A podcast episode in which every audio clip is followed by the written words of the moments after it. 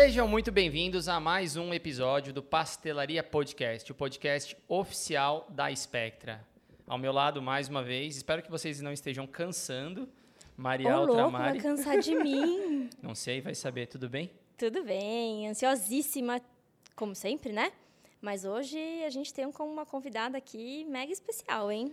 Com certeza. Eu também estou muito vai feliz. rolar aulão. Eu estou muito feliz e estou muito ansioso pelo episódio de hoje. E no episódio de hoje nós vamos discutir talvez do tópico mais falado ou mais discutido na atualidade na indústria farmacêutica, que é Quality by Design. A gente vai discutir um pouquinho sobre como ele é aplicado, do que se trata, quais são os conceitos e vai que ser tem uma... por trás dele, né? Exatamente, como aplicação, qual, qual é a aplicação dele na prática.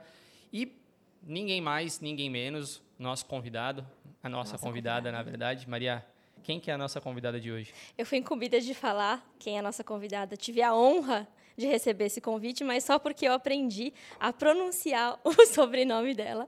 Então, é a pessoa que mais entende desse assunto. Então, ela, inclusive, é super popular, porque ela está sempre em É chique, vários... é chique, ela é bem, chique, ela é chique. ela é bem. famosa. Então, temos um, famo um famoso aqui com a gente hoje. E é uma honra para mim apresentar a professora Márcia Breitkreitz, que é, a professor, que é uma professora lá do, da Unicamp, do Instituto de Química e da Faculdade de Ciências Farmacêuticas também.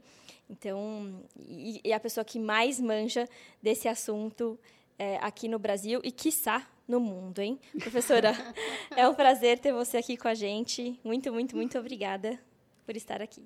Muito obrigada a vocês. Realmente é um prazer enorme estar aqui com vocês. Né? Há bastante tempo que eu estou ensaiando para vir conhecer aqui o cantinho de vocês. Eu acompanho o trabalho de vocês pelas redes sociais. Então, parabéns por todo esse trabalho, tudo que vocês estão desenvolvendo. E assim, eu disse que eu estava me sentindo uma celebridade. É, mas de você tá já é. A aqui. gente, né? Depois, né, das pessoas que vocês trouxeram aqui, é realmente uma grande responsabilidade. E a hora que eu recebi o convite, eu me senti uma celebridade, de fato. Então, eu devo dizer, primeiramente, que eu jamais pensei que eu fosse fazer um podcast na vida, Nem né? a gente, fica tranquila, estamos igual. É, então, assim, agradeço essa oportunidade de vida, essa experiência de vida que vocês estão proporcionando, né?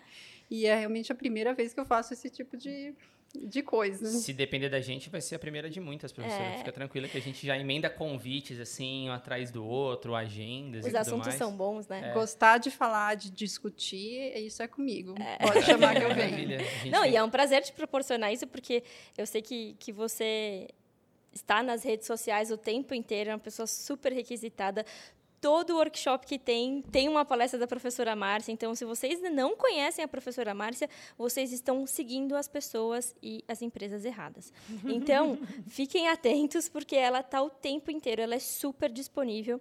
Fora, ela vai contar aqui para a gente todas as iniciativas que ela tem para disseminar esse assunto aí, para para que a gente consiga evoluir aí no nosso conhecimento.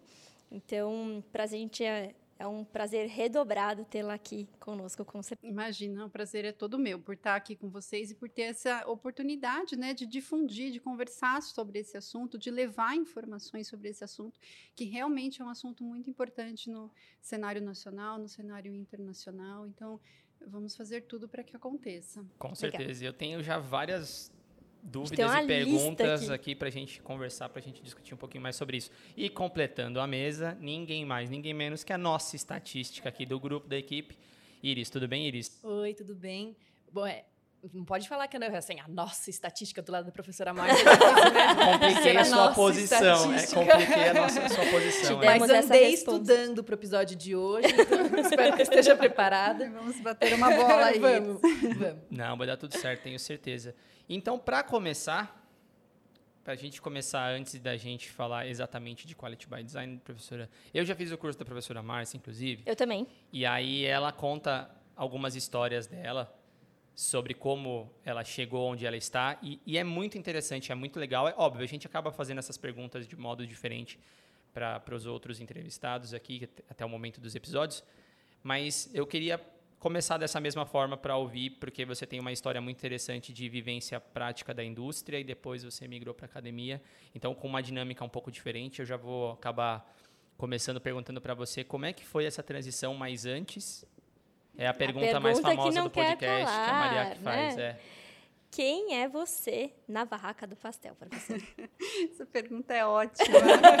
é ótima. Eu acho que todo mundo, quando escuta essa pergunta a primeira vez, é, lembra de algum momento que esteve numa barraca de pastel, é. né, na sua infância, em algum momento da sua vida. Lá com o caldo de cana, né? Com o caldo coisa. de cana, no domingo, na feira, é. não é? E comigo não foi diferente. Eu realmente, que bom, essa que pergunta bom. me remeteu àquele momento da minha vida, né? Então, eu sou natural de Osasco, São Paulo. Ah, que surpresa, é, não sabia. Vou contar que muitas pertinho. surpresas aqui yes. hoje. Revelações. É, sim, eu sou natural aqui de São Paulo mesmo, né? Eu, é, eu sou minha família é descendente de alemães, então aí que eu tenho esse sobrenome complicado. Sim. Né? Treinem, não é tão complicado assim, gente. Vamos. Daí que veio o sobrenome complicado, os cabelinhos loiros. Mas eu sou 100% made in Brasil. então, eu sou natural daqui. E, justamente, né, eu tive esse momento de comer pastel na feira, né, na minha infância, tudo. E aí, vou começar contando né, quem sou eu. Decidi pegar um pouquinho ali antes da faculdade, porque talvez essa história sirva para alguém, né? Legal. Essa é a intenção. É, essa sempre é a intenção aqui. Então, eu fui fazer colegial técnico em administração de empresas. Nossa porque meu pai trabalhava no Bradesco, né? Uhum. Osasco também, né? Osasco, ah, tem a é, matriz ali da cidade, é, da cidade de Deus, Deus Bradesco. Isso. Então eu estudava na Fundação Bradesco e aí fui fazer colegial técnico em administração de empresas, né? E aí, muito influenciada pela carreira do meu pai no Bradesco, e aí lá pelas tantas eu comecei a perceber já no segundo ano já comecei a sentir, e no terceiro ano eu tive a confirmação de que não era nada daquilo que eu queria. Nada. Mas, mas isso eu acho que é importante, né? Exato. às, vezes a gente não sabe o que a gente quer, mas a gente saber sabe o que, a gente não, não quer. quer. já é um caminho, né? Essa é uma conclusão importante, é. inclusive para pesquisa depois. Sim. Não é só o que deu é, certo que você vida, tem que né? contar. o que deu errado também. É. Né? Você aprende com isso. E aí, com isso, a gente não tinha né, as matérias do, do currículo regular, de uma maneira tão forte. Então, terminei o colegial com a certeza que não era nada daquilo que eu queria e eu fui para o cursinho. Aí, o cursinho, eu acho que assim é uma experiência. Todo mundo devia fazer cursinho, é, na minha opinião. Sou, é uma experiência fantástica. Também né? Muitas vezes a pessoa só percebe isso depois. É. depois que passou. E eu acho que ela te traz uma maturidade, assim, né? Porque a gente é muito jovem para tomar uma decisão sobre Exato. a nossa carreira, né? Então, aquele aninho de reflexão é importante também, né? Exato. Aí lá, eu, no primeiro ano, né? Porque eu fiquei dois anos no cursinho, o primeiro ano foi para entender o, o, o, básico de tudo, é. né? De tudo que ficou para trás, que eu não tive no técnico, né? Aí eu acabei prestando. Comecei a namorar a química, né? Então, eu gostava de química, de biologia, comecei a, saber sobre a farmácia. Né? Aí, prestei um vestibular em uma faculdade que era longe, passei, mas acabei não indo. Falei, ó, tá legal aqui, vou ficar mais um ano aqui. eu comecei a entender, de fato, as coisas. Então, comecei a entender a matéria de química. Eu lembro que a gente tinha um professor chamado Ameba. o apelido dele era Meba, até hoje a gente não sabe o nome dele. Mas era a parte mais difícil da química. Então ele colocava umas estequiometrias assim medonhas, né, umas reações que só por Deus. E aí quando eu comecei a conseguir balancear aquelas equações e entender o que estava acontecendo ali, eu comecei a gostar cada vez mais da coisa, né? E aí surgiu o meu amor pela pela química, né? Mas ao mesmo tempo, a gente fez visitas à farmácia, ao curso de farmácia da USP, aqui, né? Então comecei, eu tinha essa curiosidade de ler bula, né? Isso, né? de ler a bula, de entender para que, que funciona, né, cada um dos componentes ali e tudo mais. E aí, né, no final do, do segundo ano, eu cheguei naquela encruzilhada que muitos chegam, né? Aqui, inclusive, teve um convidado que, que falou disso, eu não lembro quem que foi, né? É, que é a questão de química que farmácia. Lado, é. Sempre essa dúvida. É, eu, sou, eu, tive, eu tive essa. né? Eu nunca contei minha história, nunca fui entrevistada aqui no podcast, mas é, eu, eu me. Eu acho que deveria fazer um episódio muito. com vocês. não é? Quem sabe, quem sabe. Você vai né? ter que sentar ali, ó. É, e ele depois também. É, porque acho né? que a né? gente.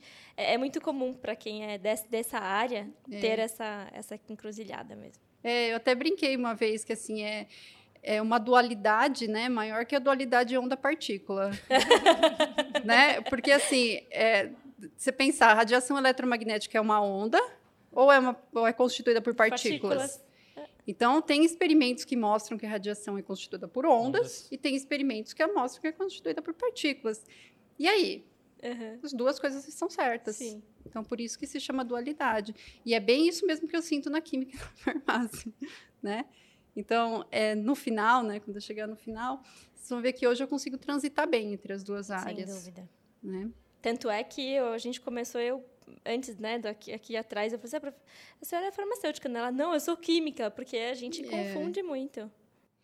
Então, aí acabei deixando o vestibular decidir, né? Prestei química na Unicamp, porque não tinha também farmácia naquele momento, e prestei farmácia na USP, né? Falei, deixa o vestibular decidir. Passei nos Incrível. dois. Pronto, me Meu ferrei. futuro. Se Foi quase nos- isso. Olha lá, olha lá. É, passei na primeira fase, nos dois, e aí a angústia só aumentou. É, não, não decidiu nada. né? Não decidiu nada. Não te ajudou. Aí, naquele ano, eu lembro que a nota de corte de- da farmácia da USP foi lá em cima, disparou.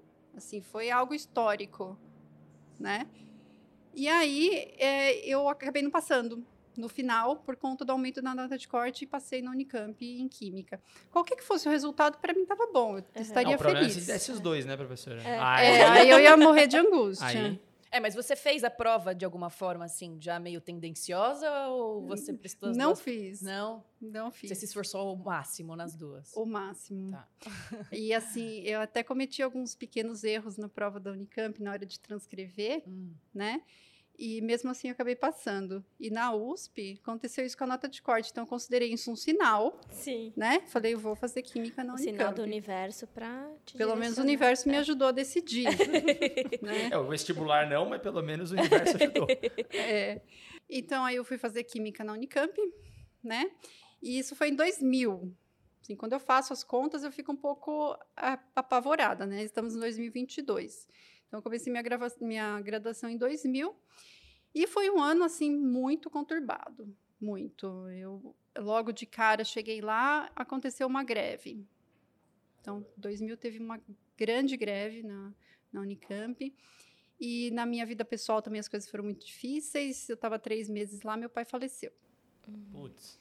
Então foi assim realmente né, algo muito impactante. Eu fiquei bastante sem saber como continuar, né, como é que estava a nossa situação. Pensei Sim. assim, vou ter que procurar um emprego. Sim. Agora vou trabalhar, vou fazer o curso à noite, né? E foi muito de repente assim que meu, meu pai faleceu, né? Então é, depois disso, eu fiquei um tempo assim pensando como que eu ia conduzir ali a minha, minha graduação e ao mesmo tempo fui descobrindo, né, como é que estava a nossa situação familiar, tudo, e acabei optando, né, naquele momento por fazer iniciação científica. Uma ótima decisão. É, a bolsa, né, É, até hoje, bolsa de nada, até né? hoje é, é, é, dá vergonha de falar, né? Mas era uma ajuda realmente de custo, custo mesmo para para ficar lá em Campinas. E aí eu lembro até hoje, foi uma aula à noite, né? então estava fazendo algumas disciplinas à noite justamente porque eu estava pensando em procurar um emprego. O professor Jarbas. Professor Jarbas, assim, é um dos meus heróis aí, tem vários na minha trajetória. E ele, eu cheguei para ele e falei assim: vocês estão precisando de aluno de iniciação científica no laboratório de vocês? Aí ele falou assim: sim, a gente está com um projeto aqui com a, com a Petrobras, né, com outras, outras parcerias. É um projeto que envolve quimiometria. Agora eu- mas agora eu entendi foi todos os meus arquivos ali, estava no segundo ano de graduação, né? Então, imagina, quimiometria. Então, só Tem a ver parei. com química. E mede alguma coisa. E mede, né? alguma coisa aí. Tá, e aí o projeto era para aplicar, já vou dizer o que que é quimiometria, para desenvolvimento de métodos empregando espectroscopia no infravermelho próximo. Outra coisa, para análise de combustíveis. Ou seja, eu não conhecia nada, né? É, no Você entendeu, Daquilo. Leandro? Você entendeu o que ela falou aí? Então tá bom. É, ou seja, não conhecia nada do que ele estava falando ali, né? Uhum. Aí eu lembro até hoje que eu fui perguntar para um pós-graduando lá, é, o que que é quimiometria, né?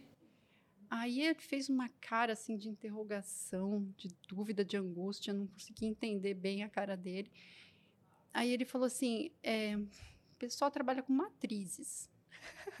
Tem matrizes lá. Estamos começando a desvendar o que é, né? Eles, eles gostam de matrizes. eles fazem cálculos com matrizes. Assim, conjunto de dados grandes, né? E multiplica matrizes. umas coisas assim. Ou seja, ele não me explicou Não sabia nada. nada, é. Não sabia nada, não me explicou nada. Não, você saiu com mais dúvida do que quando você chegou, vai. É, não, exatamente. Mas eu já sabia que tinha cálculos E matriz. numéricos ali, matrizes. Enfim, aí fui conversando, né? é, eles me orientaram, me deram uma literatura para ler e tudo mais. Escrevemos um projeto, submetemos o projeto aprovado. Pronto, eu estava dentro. Uhum. né? Então, é, foi. E o que que é quimiometria, né? Pra, Boa. Uma boa, já começar a dar É, o primeiro passo aí que a gente ia aí, falar. né? É. É, o que que- Você ouviu? Já ouviu esse termo, Iris? Já por você. Só. É. É, Antes não. Mas, por exemplo, você fez alguma disciplina que envolvia, é, por exemplo, análise de componentes principais, cálculos com ma- Ah, matrizes não. grandes, muitas variáveis para muitas amostras? Não, só naquele, na, na minha optativa, né? Mas assim, é, não, não era tão aprofundado. Esse, eh, toda essa parte de, de análise multivariada foi só na, na pós Na mesmo. pós. é.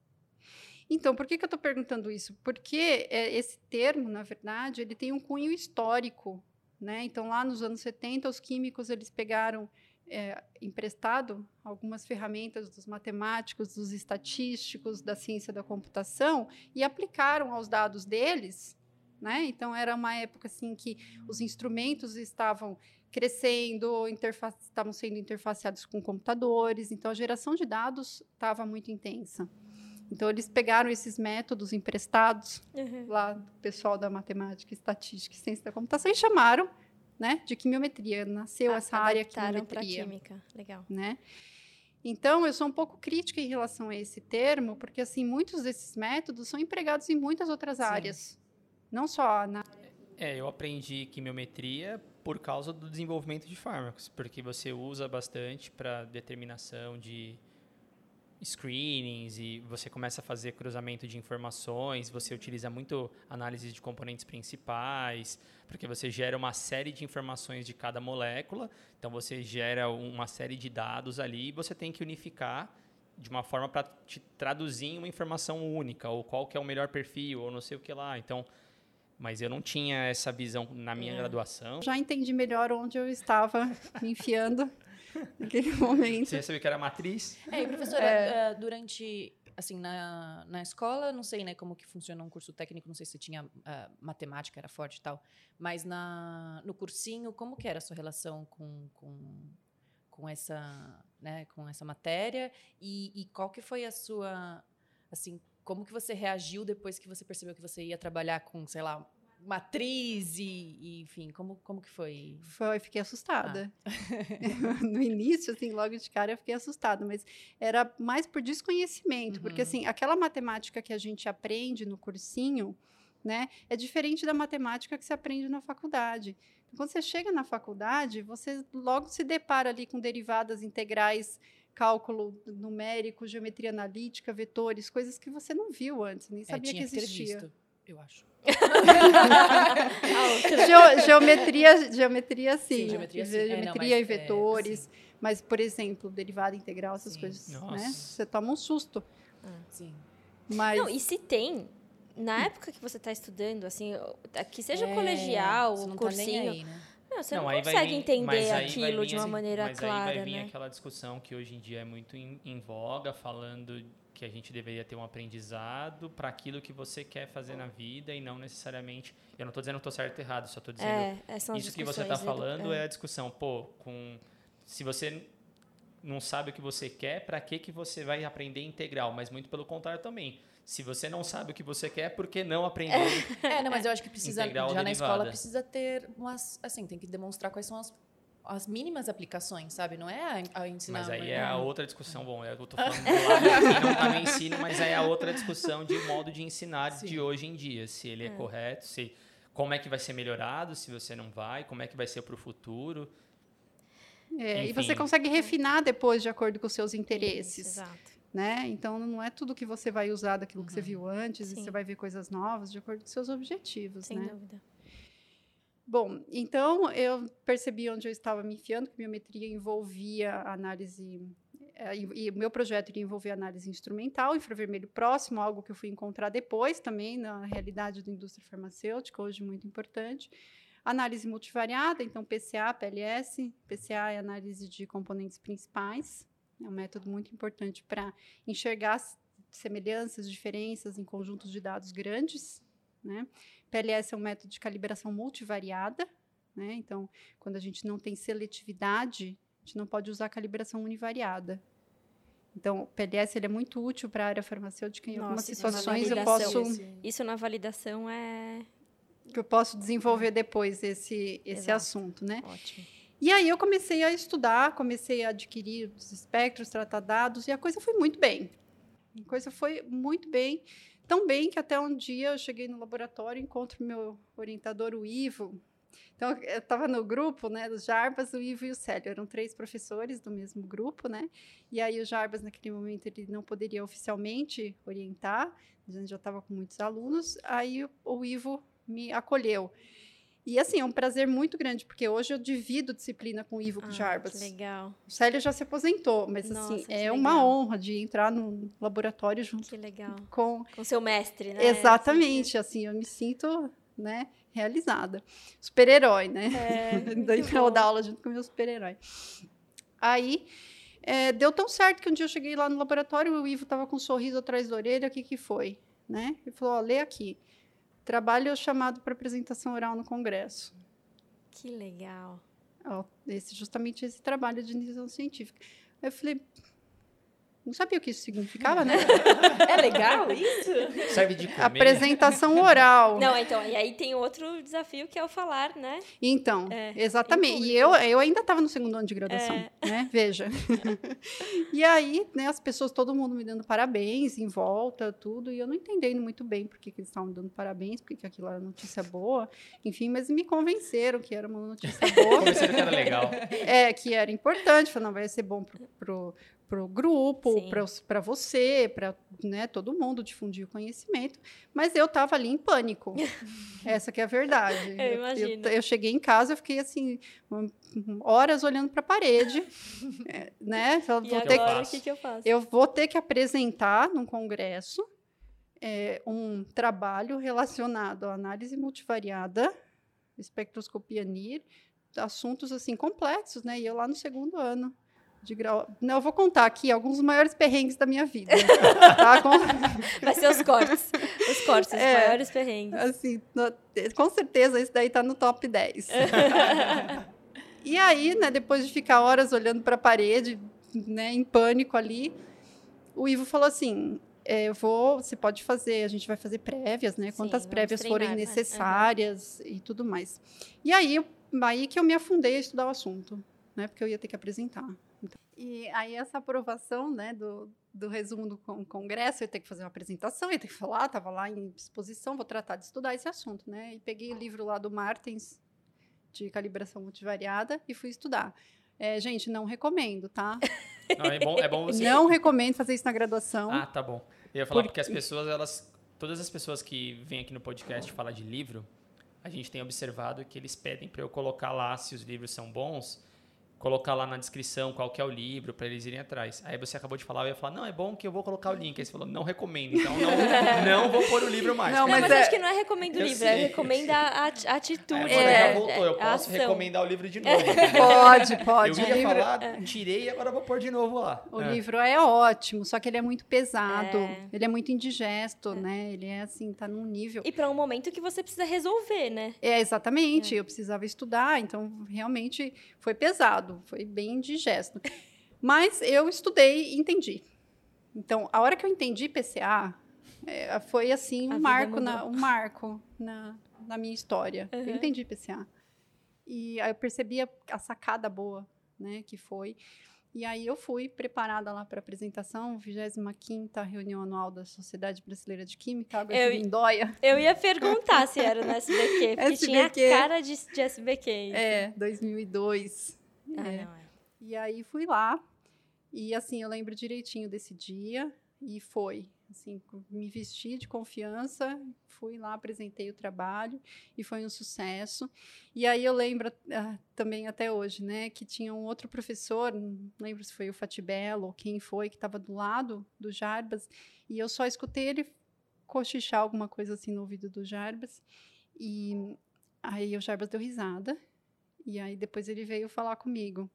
Ele falou assim: sabe o que, que esse professor, que eu não lembro o nome agora, falou? Ele falou assim: muito boa essa sua aluna de doutorado. Uau.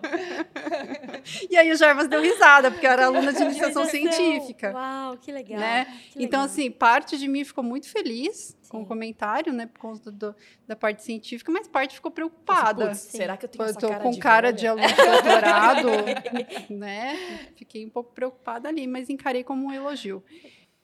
E aí, fiquei mais três anos, três projetos lá, trabalhando com espectroscopia e análise multivariada, com esses métodos principalmente. E quando terminou, eu, eu tenho muito disso de sair da zona de conforto, né? Então, buscar aprender coisas novas. Aí eu queria aprender planejamento de experimentos. Então, no último semestre, olha, eu era corajosa.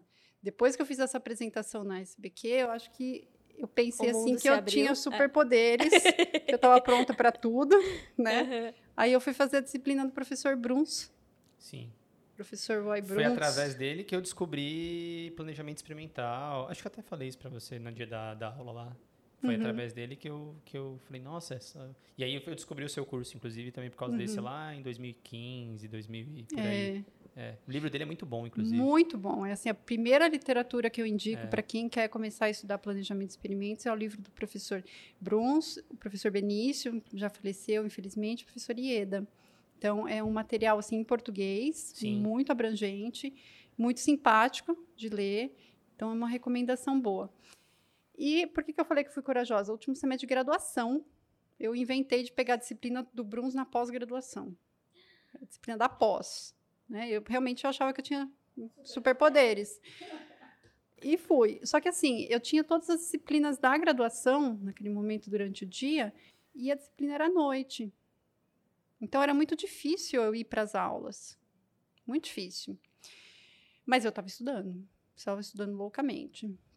E aí, eu, vocês me fizeram lembrar algumas coisas assim muito engraçadas da, minha, da minha trajetória. É muito Coisa boa. legal pensar nisso, né? É, aí eu lembro um dia que eu fui conversar com o Bruns, eu estava com uma dúvida sobre um cálculo da ANOVA. Né? Então, planejamento de experimentos, só para contextualizar, é outra ferramenta que está nesse pacote chamado quimiometria. Né? Então, o DOE hoje é uma ferramenta fundamental no cenário de Quality by Design. Depois falar um pouquinho sobre os benefícios, né? por que usar, por que que é recomendado, tudo. Mas é, são métodos diferentes daqueles métodos que eu tinha visto antes. Então, eu queria aprender.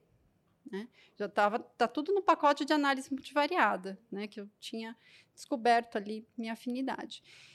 E aí eu fui conversar com o Bruns na aula à noite, né? E eu lembro até hoje, ele olhou para mim e falou assim: Quem é você? Mas quem é você? Né?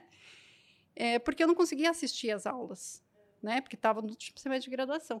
Aí eu peguei meu livro, o livro ali, né? E abri e mostrei para ele um monte de rabiscos de cálculos, de cálculos a lápis apagados e refeitos, né? Porque a gente fazia análise da variância Aí na eles mão. pensando, ai, Sim. Eu tô de olho na carinha da tá Isa, feliz. eles- É bom Não é? saber como que faz. Não pode Não é? é lógico. É sofrido ali, a primeira vez é se identificando, Tá assim, ó. Tipo, é. nossa, ela é tão doida quanto isso eu. ali, ela faz Se ela faz a, faz a nova É. na mão também?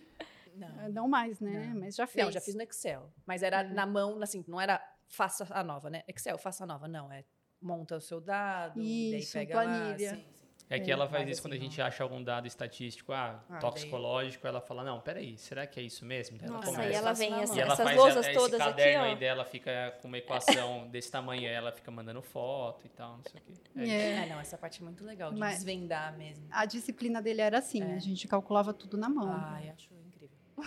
E aí eu tinha travado num cálculo lá da Nova que não batia o resultado, né? E eu tive que ir lá conversar com ele.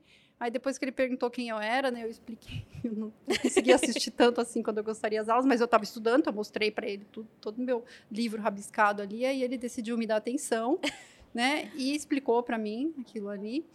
E com isso a, a, disciplina fluiu e eu passei super bem, passei com A, né, o que foi outro grande, uma grande façanha de conseguir passar na disciplina da pós, né, na, na graduação Mas isso contava ainda. crédito para para graduação?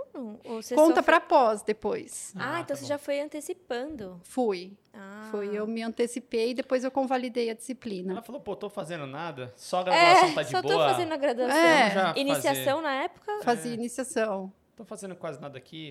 E, então, então na verdade, Geraldo aqui você é já tão, tinha... Barão Geraldo não é tão é movimentado. Pouco, é, tá pouco. Vou fazer mais uma aula. É. Então, na, na, verdade, nesse momento, você já tinha a... a... Perspectiva de ir para É, de fazer a pós. É, tinha. Já estava já tinha, encaminhando, né? Tinha, e eu tive, assim, é, a vontade de sair da minha zona de conforto lá com o laboratório do Ivo do Side do Jarba, estava indo tudo muito bem, até hoje tenho um relacionamento ótimo com eles, adoro eles, mas eu queria aprender DOE.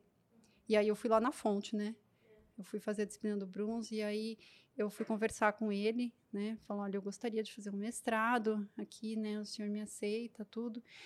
E aí ele disse que sim, porque acho que ele viu tanto que eu é. estudei. Na graduação. tanto que eu estudei ali antes, assim, acho que ela merece.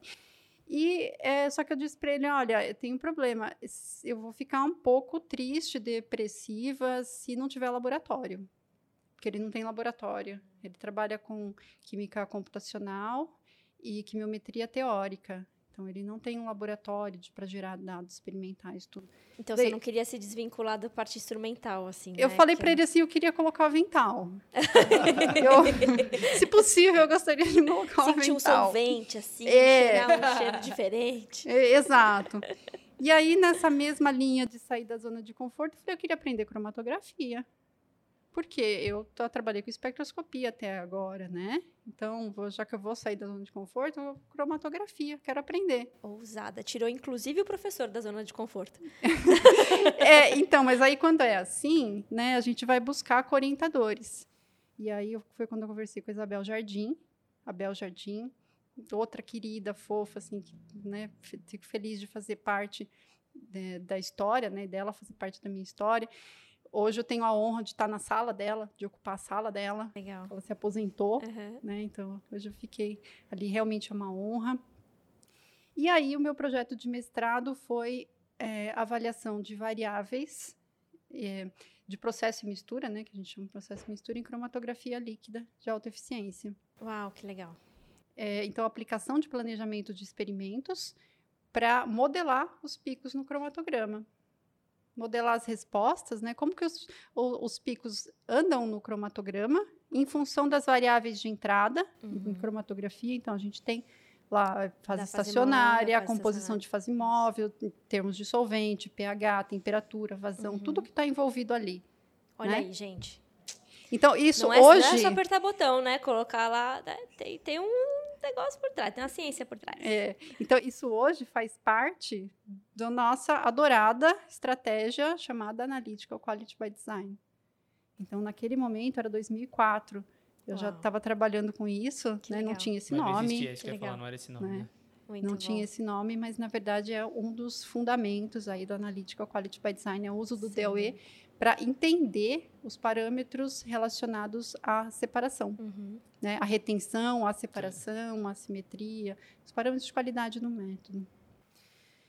E aí, eu terminei o meu mestrado e começou a inquietude. Agora é o momento que eu entro na segunda bifurcação aí da minha vida, né? Que é a segunda grande dualidade, dualidade. que é a universidade e a indústria, né? E aí surgiu aquela inquietude que muita gente sente, né? Uhum. No final do, do mestrado, que é ir para a indústria. Me formei em química, tá? Agora estudei quimiometria, passei pelos, pelos fundamentos ali, DOE, PCA, PLS, espectroscopia, cromatografia. Mas o que, que tem lá? Né? O que, que, tem lá na indústria? Porque a gente tem essa curiosidade, Sem né? Dúvida. E aí, eu, nesse momento, eu tive, assim, eu diria que é sorte, foi uma sorte, porque eu não gosto muito dessa palavra, né? Muitas vezes tem muito esforço envolvido, a pessoa fala que é sorte. Mas eu tive sorte de ser encontrada pela é que pessoa. sorte tem definições de sorte como oportunidade mais competência, né? E aí tem pessoas que definem sorte como oportunidade mais competência, e aí a sorte Inclusive é Pasteur, isso. né? É, é. É, é uma ótima definição. É, exato.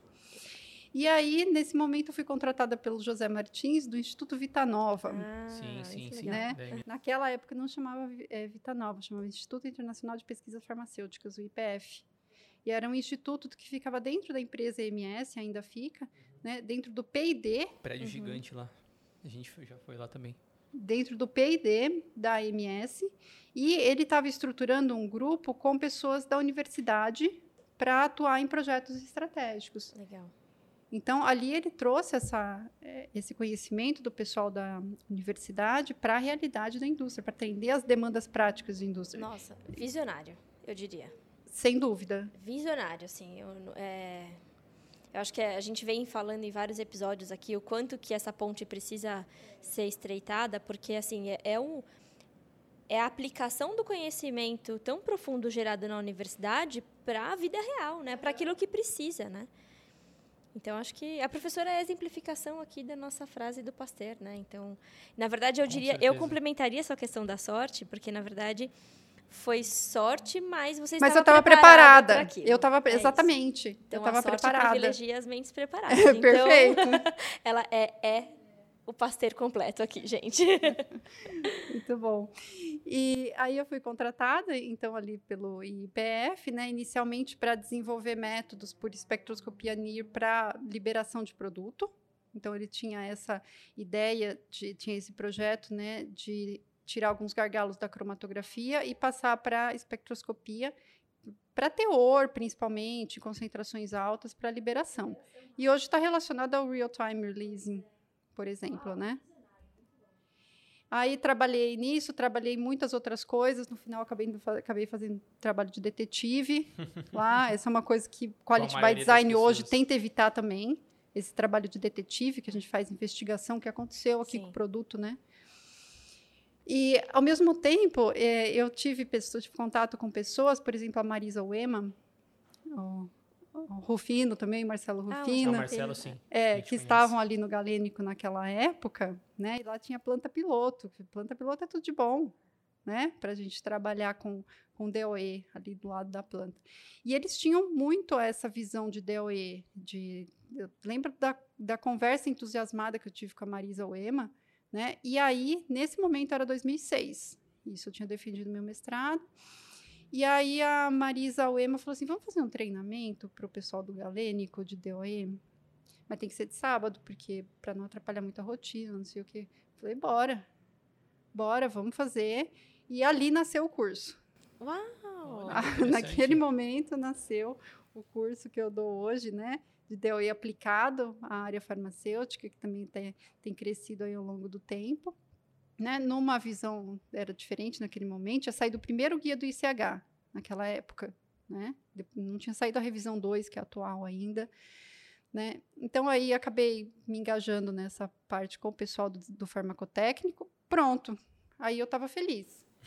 Porque, veja, eu reencontrei o meu amor antigo ali, que era a E farmácia. aplicou, né? Exatamente. Então, hoje eu vejo, eu passei em química, mas na química eu encontrei a quimiometria. E a quimiometria me levou para a farmácia. farmácia. E aí lá eu né, juntei tudo. Olha que casamento, gente, perfeito. Químicos que estão aí, É. farmacêuticos, a gente se dá muito bem, né? E É. matemáticos, estatísticos, por que não, né? Sem Porque dúvida. no final, gente, eu, eu, eu sempre tive que fazer esse exercício na minha cabeça, é, porque trabalhei com a química analítica, né, durante muitos anos. A química, ela é uma ciência exata, apesar da gente, né, duvidar muitas vezes, principalmente na analítica, que ali a gente, né, desafia essa questão, mas ela é uma ciência exata. Então, ela está ali muito próxima da matemática, né, enfim. E eh, a, gente está vivendo, né, hoje em dia, um momento multidisciplinar. Isso é fato. Precisamos agregar as competências, né, para atender as necessidades da indústria farmacêutica mais especificamente, né. E aí, né, eis que nesse momento a MS decide exportar, vender para fora do Brasil e é, convida, contrata, né, uma pessoa de fora do Brasil, ele era o, é, chamava Vladimir Mata, da República Tcheca, para trazer os conceitos de desenvolvimento para exportação, né? E aí ele precisava montar o time. E aí eu fui abduzida para o time dele, né?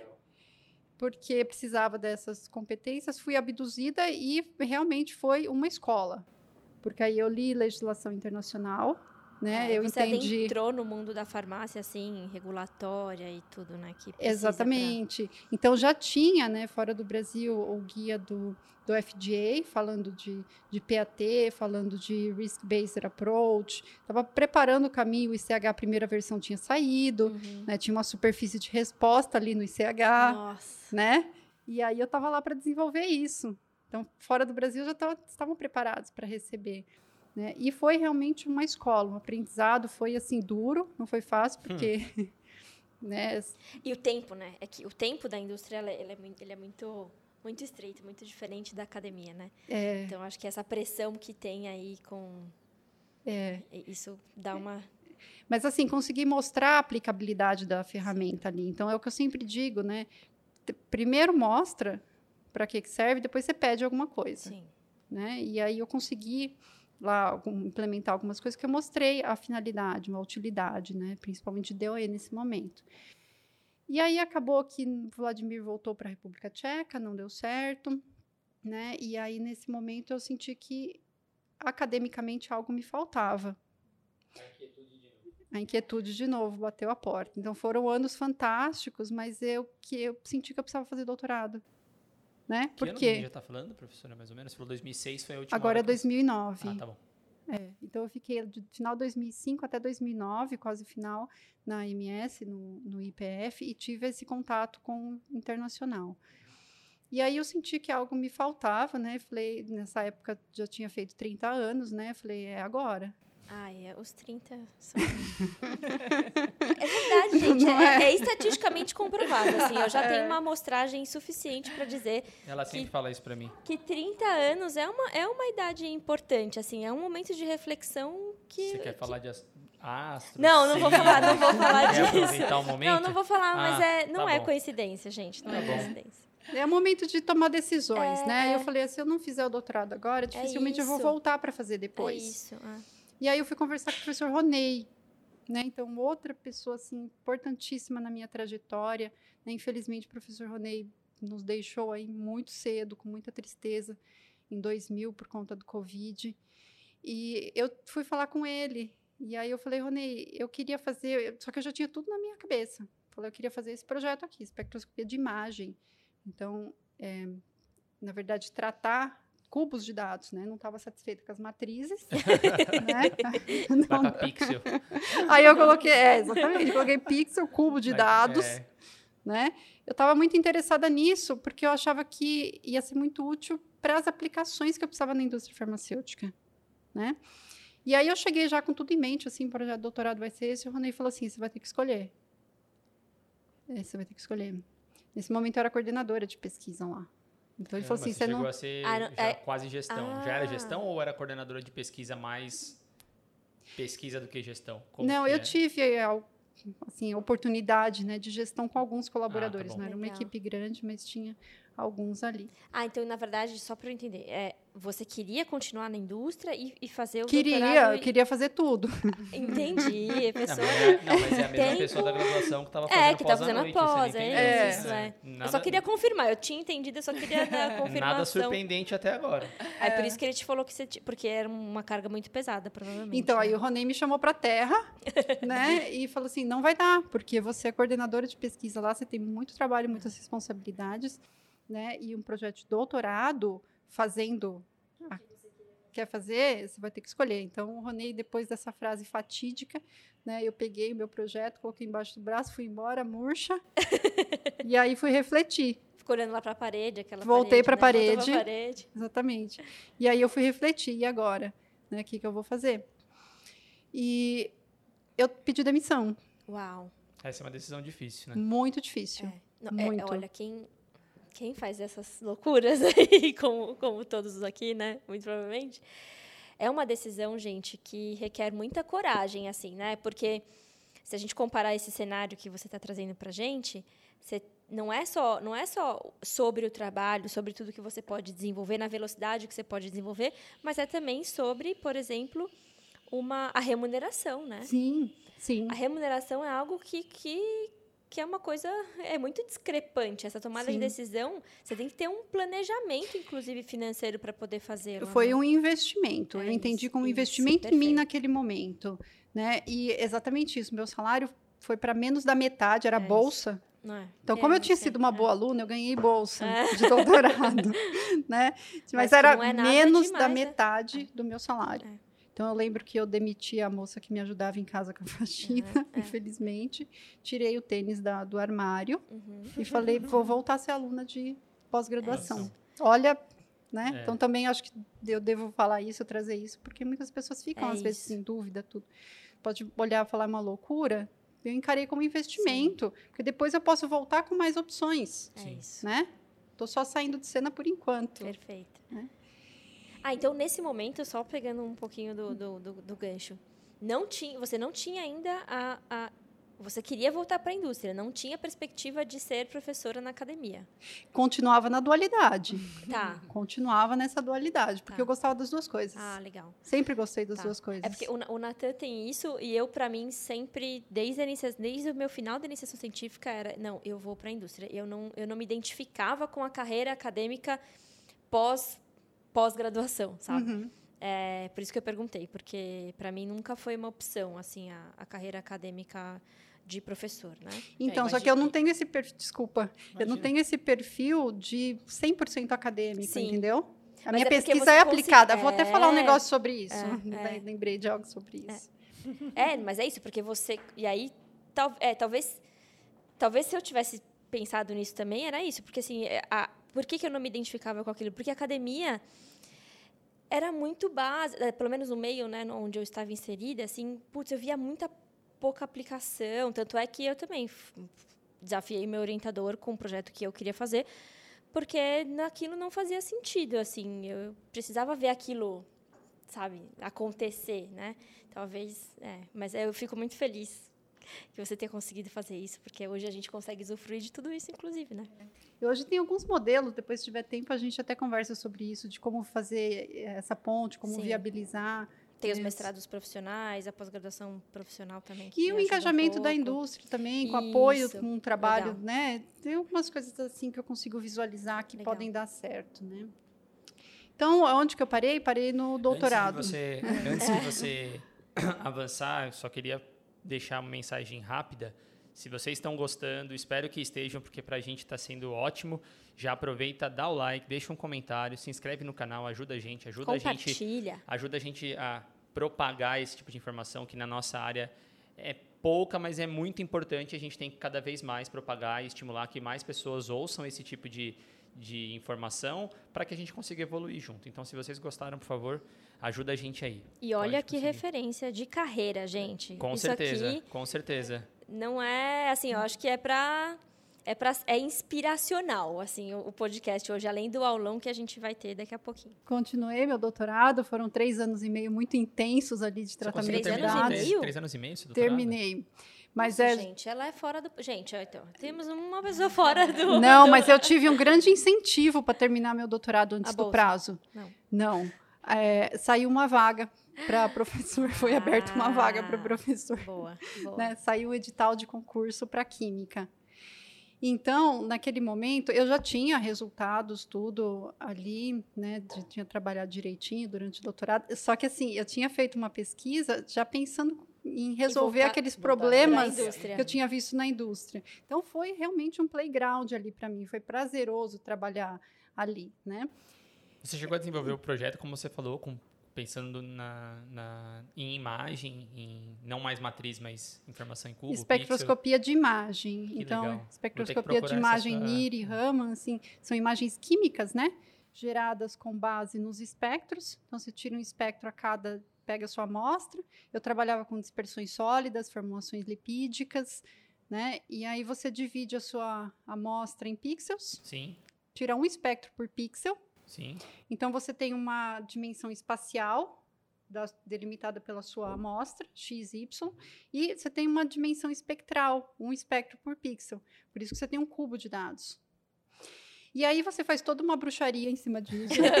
Eu já estou pensando em deep learning aqui, neural networks, com certeza daria para você trabalhar com a imagem, né? diversos métodos quimiométricos em É. cima, né? Então você desdobra aquela matriz, aquele cubo tem uma matriz e ali você aplica diferentes métodos quimiométricos, sempre com o objetivo de chegar num mapa de concentrações, concentrações previstas com base nos espectros. Com, e- com base em imagem, né? Na verdade, é o que a gente está no seu caso, né? É, quando você é, redobra, depois faz a bruxaria, que é o tratamento quimiométrico, né? Você gera um- uma matriz de concentrações previstas para cada elemento, e quando você redobra isso, gera a imagem, a imagem química.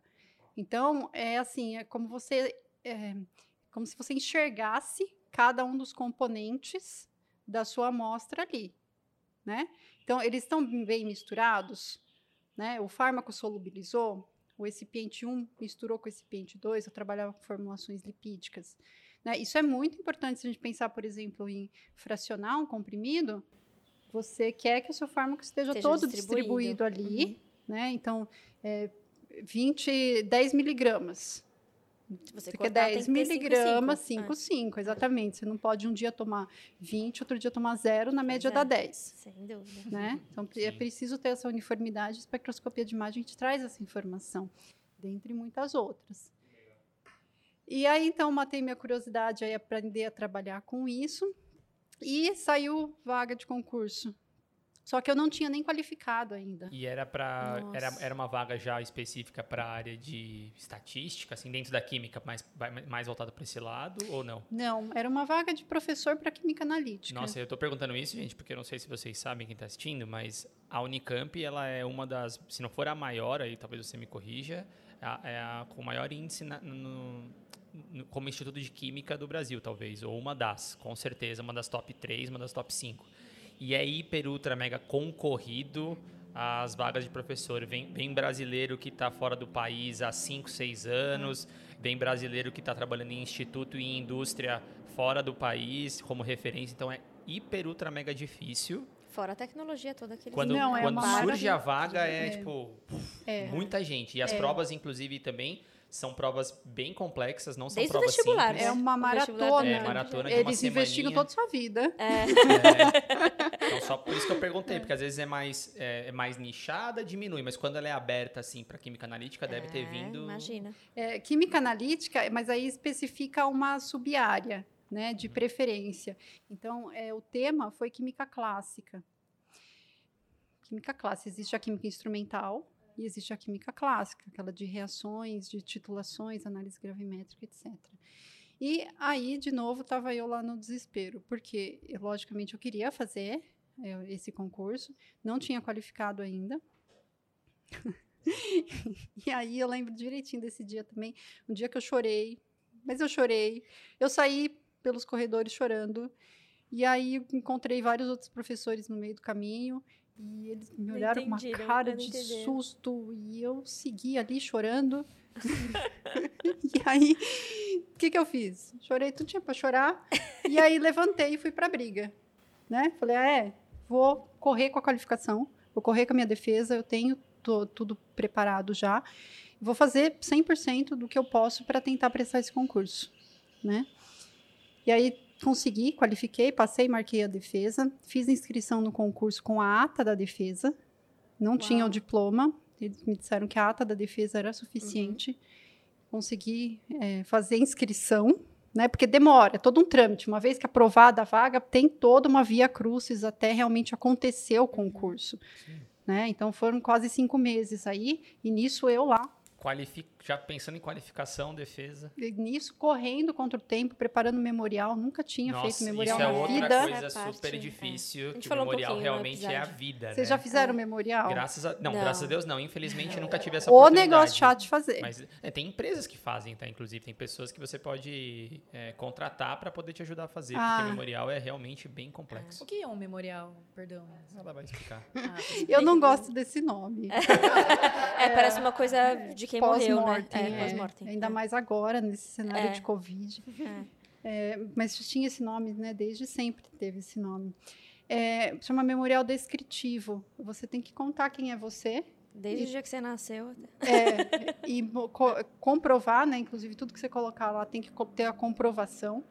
Toda a sua trajetória até aquele momento. Mas isso é para defesa do doutorado? Ou é pra, não, para o concurso. Pra, pra professor. É. Ah, tá, é. entendi. E é uma bíblia, assim. É. Não, e se você, você falou que você, uma... você apresentei o trabalho no simpósio internacional lá de 2000 bolinha, você tem que ter o certificado. Certificado, senão, senão não conta. Sim. Então, tipo, tudo nossa, que você fez eu... na vida, em termos acadêmicos, profissionais, de orientação, de ensino, Entendi. tudo. É o seu lápis né? detalhado e comprovado. Eu já, comprovado. Não, eu já não consigo mais por causa disso também. Nossa, quantos certificados que eu joguei ah, fora. Eu não... Guardem, guardem seus guardem certificados, seus porque um dia quer, vocês vão é. precisar é. fazer, podem precisar fazer o um memorial. Nossa, né? eu tô lascada. Eu só tenho o certificado de balé. não, acho que para isso aí vai conta. ser importante se você colocar lá que você fez balé, você vai precisar compro, com, comprovar. comprovar. Isso eu consigo comprovar. Mas eu acho que não vai ter um peso tão grande, não, mas tudo bem. E aí eu organizei meu plano de trabalho e né, tive que pensar no plano de trabalho.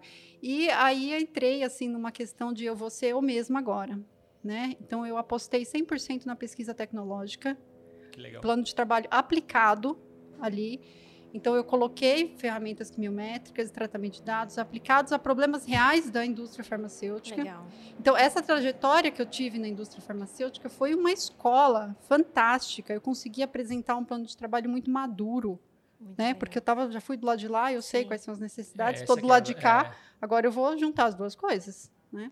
E como isso foi encarado, professora? Porque eu vivi um momento na academia que essa correlação com a indústria não era muito bem visto. Assim, eu, eu fui orientada pelo meu orientador a omitir algumas informações pra, na, minha entrevista de doutorado para não falar tanto da indústria. É, boa pergunta, Maria, porque exatamente esse foi meu pensamento naquele momento. Né? Eu pensei, duas coisas podem acontecer. Ou eu vou apanhar, vou, vou ser massacrada, vou sair de maca. Muita coragem, é. concurso, é, se eu pegar professores assim com essa mentalidade, né, talvez um pouco mais antigos, tudo, ou então eu vou ser bem recebida.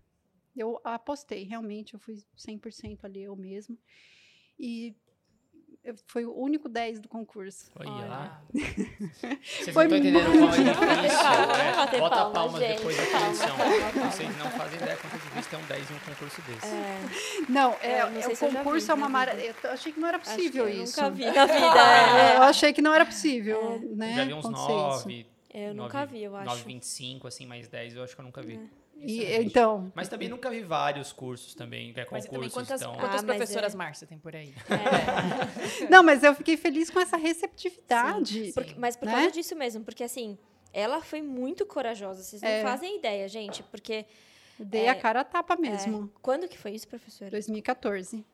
Tinha. Exato. Eu, pessoas, eu, só por curiosidade, se é que você pode falar quantas pessoas tinham mais ou menos no concurso, no concurso mais de 10, porque geralmente acontece isso.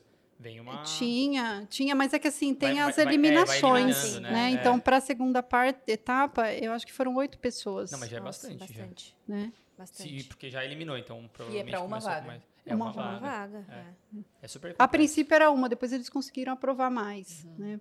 Mas a princípio foi uma. E eu digo que assim, eu tô cansada desse concurso até hoje.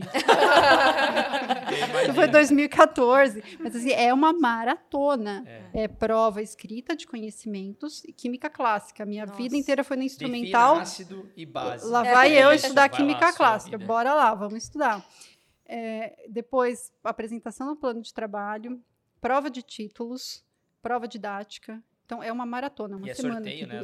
É, foi sorteio também a sua? Então, ah, sorteio. Você, não, você não sabe qual é, é não, a aula é sorteio, é um processo 100% Chega lá um diazinho idôneo. antes, eles sorteiam e falam, você vai dar aula de cromatografia, só que aí você tem que antes, preparar a é, aula 24 uau. horas antes para poder chegar e apresentar. Geralmente as pessoas já preparam todas as, as aulas antes, ou pelo menos deixar meio encaminhado, menos, é. porque hum. realmente não dá, você Sim. não sabe qual é a matéria que você vai ter que dar aula 24 horas antes e fazer a aula, né? Ah. Geralmente. Não, e foi, é bem assim mesmo. É. Aí entra mais um perrengue aí do meu top 10, né?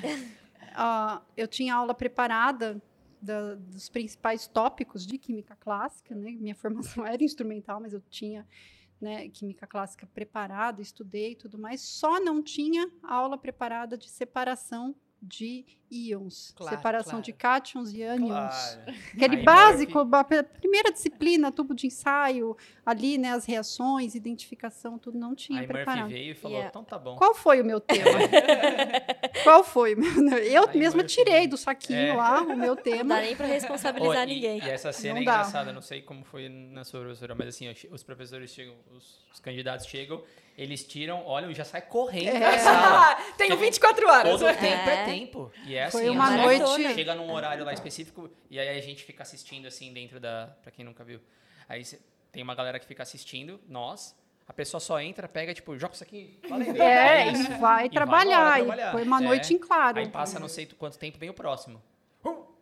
Tal, aí já sai correndo pra fazer. Não, é, é, é, é uma semana meio tensa, né? Assim, Muito É, até Rola- quem tá assistindo, até né? pra quem tá que assistindo, fala, torcendo. "Nossa". Não, e assim, assim, é, imagino o quanto tenso deve ser pra, assim, pra ter espectador, né? Assim, tem, Tem, gente tem, querendo tem. assistir o Não, e, e desespero a gente pessoas. consegue assistir, não, não é sempre talvez, mas a gente assiste todas as, as aulas depois, porque aí eles vão fazer a aula, aí você Hum. assiste a arguição do memorial, É. você pode assistir e acompanhar, sabe? Legal. É bem legal, pra nós. É, Pra quem tá lá, pra quem tá participando, talvez seja um pouquinho tanto. diferente, mas tudo bem. Não, Professora é Márcia maratona. precisando de férias eternas. Exato, tô cansada até hoje esse concurso. Bom, e aí depois teve, né, foi bem recebido assim, né, eu, ufa, tô agradando, né. Aí fui bem na prova didática também, da- na prova de títulos, tudo. E nesse meio tempo, né, eu já tinha terminado o doutorado, porque eu precisava né, terminar para poder fazer inscrição, tudo. Eu trabalhei como consultora independente para Medley Que Legal. legal. né? Flávia, a minha ex-chefe lá da AMS, foi para Medley. E que bom que ela não ficou com rancor, porque eu pedi demissão naquele momento. Muito pelo contrário, na verdade, né? É. Exato. Nossa, não, vou em quem, quando eu preciso, eu vou em quem, né? Eu tenho confiança. Exato. E aí eles estavam querendo implementar a QBD lá, né? E ela lembrou de mim.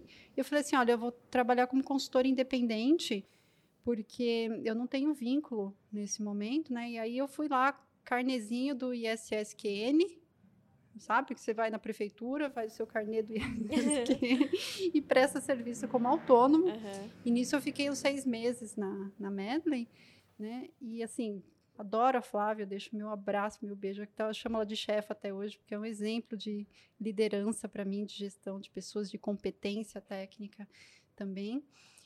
E enquanto isso, eu esperava o resultado do concurso, né? E aí eu estava voltando desse trabalho na Medley. Olha como as coisas estão interligadas, né? Voltando desse trabalho na Medley, fui diretamente para lá para ouvir o resultado do concurso, né? E fui meio que assim, ah, se, se, Se der, der, deu. Se não ótimo, se não der, eu aprendi bastante coisa. der, tu já porque tá a- encaminhado. É, a- foi meu primeiro, né? E os professores, assim, eles, eles forçam mesmo, a É. arguição é pesada, não espere que é um passeio no parque, porque Não é, não, não. é. né? Eles realmente te... Tem que estar psicologicamente preparado, inclusive. Não, é, tem gente que se prepara até, é, Então, psicologicamente. E aí eu fui, eram seis horas da tarde, e eu comecei a ver os resultados lá, e eu, até hoje eu lembro a alegria que eu senti, sabe? A hora que abriram as notas e tudo, e eu vi que eu passei, passei em primeiro lugar, e foi uma felicidade, assim, que até hoje toma conta de mim, né? E aí, com isso, né, essa trajetória aí que as coisas foram se intercalando, entrelaçando tudo, hoje eu estou no Instituto de Química, mas também na Faculdade de Ciências Farmacêuticas, e agora eu coloquei todos os elementos que eu gosto de trabalhar ali. Então, meu laboratório chama Laboratório de Pesquisas Farmacêuticas e Quimiometria, é o LabFarc. lindo. Sim. É. Então, literalmente, eu coloquei tudo que, Sim. que eu gosto de fazer. Então, a gente trabalha com desenvolvimento de métodos, tanto na parte eh, analítica, quanto de produtos, processos, dentro do foco de Quality by Design, mas também em outros aspectos, né? Sempre com quimiometria, um pouquinho de quimiometria. Só uma pitada, né, de quimiometria. Uma pitadinha. Todo mundo sabe que vai trabalhar né, É. com quimiometria quando entra lá. E é voltado para os problemas da área farmacêutica, ou seja, é é uma pesquisa aplicada, Uhum. né? E eu sou feliz assim. Nossa. E a gente também, viu? e a Não, gente agradece. é, É, eu, como eu até tinha falado pra Maria isso antes e comentei com você antes da gente começar, a sua história ela é muito legal, né? Porque É. a jornada realmente É Poucas são as pessoas que conseguiram ir para a indústria e depois voltar, e- porque geralmente tem aquela coisa de, ah, eu já engato meu mestrado, meu doutorado, eu tenho que publicar, porque quem não sabe também dentro do memorial, quanto mais publicação te ajuda a colocado. conseguir a melhor colocação. Então você precisa se dedicar. As pessoas já pensam, pô, perdi tempo. Então, porque realmente você já faz um doutorado, você já faz um pós-doc. Então, quanto mais tempo você ficar naquele ecossistema, em teoria, maior a sua produção. E com a maior produção, maior a probabilidade de você passar em um concurso, porque de fato é muito difícil. Só que a sua não, né? A sua foi, vou lá, Vou lá, experimentei, volto. voltei, É, tô com um pé aqui, tô com um pé ali. Poxa, é muito legal. Só, só uma dúvida. Você, chegou a publicar na indústria? não cheguei. Então Que você ficou, um pena. tem, você ficou Eu fiquei. Um tempo sem Inclusive, publicar, eu né? tinha dois artigos eh, preparados, organizados, mas eles nunca viraram, de Olha. fato, uma publicação, porque precisava, um precisava avaliar, o outro precisava É, avaliar. então, e- tem essa acontece ainda, né? disso. é, isso precisa fluir melhor. É, isso a gente precisa Hum. evoluir um pouco.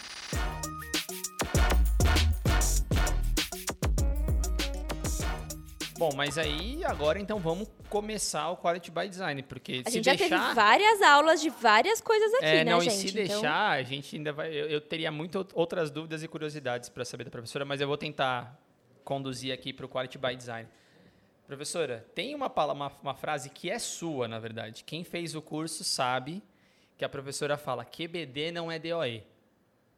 E essa frase, ela fala logo no começo, inclusive, fazendo uns spoilers do curso da professora. Vamos começar pelo começo, Tem, né? tem no slide isso, inclusive, tá? Né? Tem no slide. É um slide do Bart Simpson escrevendo na lousa. QBD não é Não é DOE. É É. verdade. E aí eu quero que você defina pra gente, pra quem nunca tá, quem nunca ouviu falar sobre isso, o que que é QBD e por que QBD não é DOE.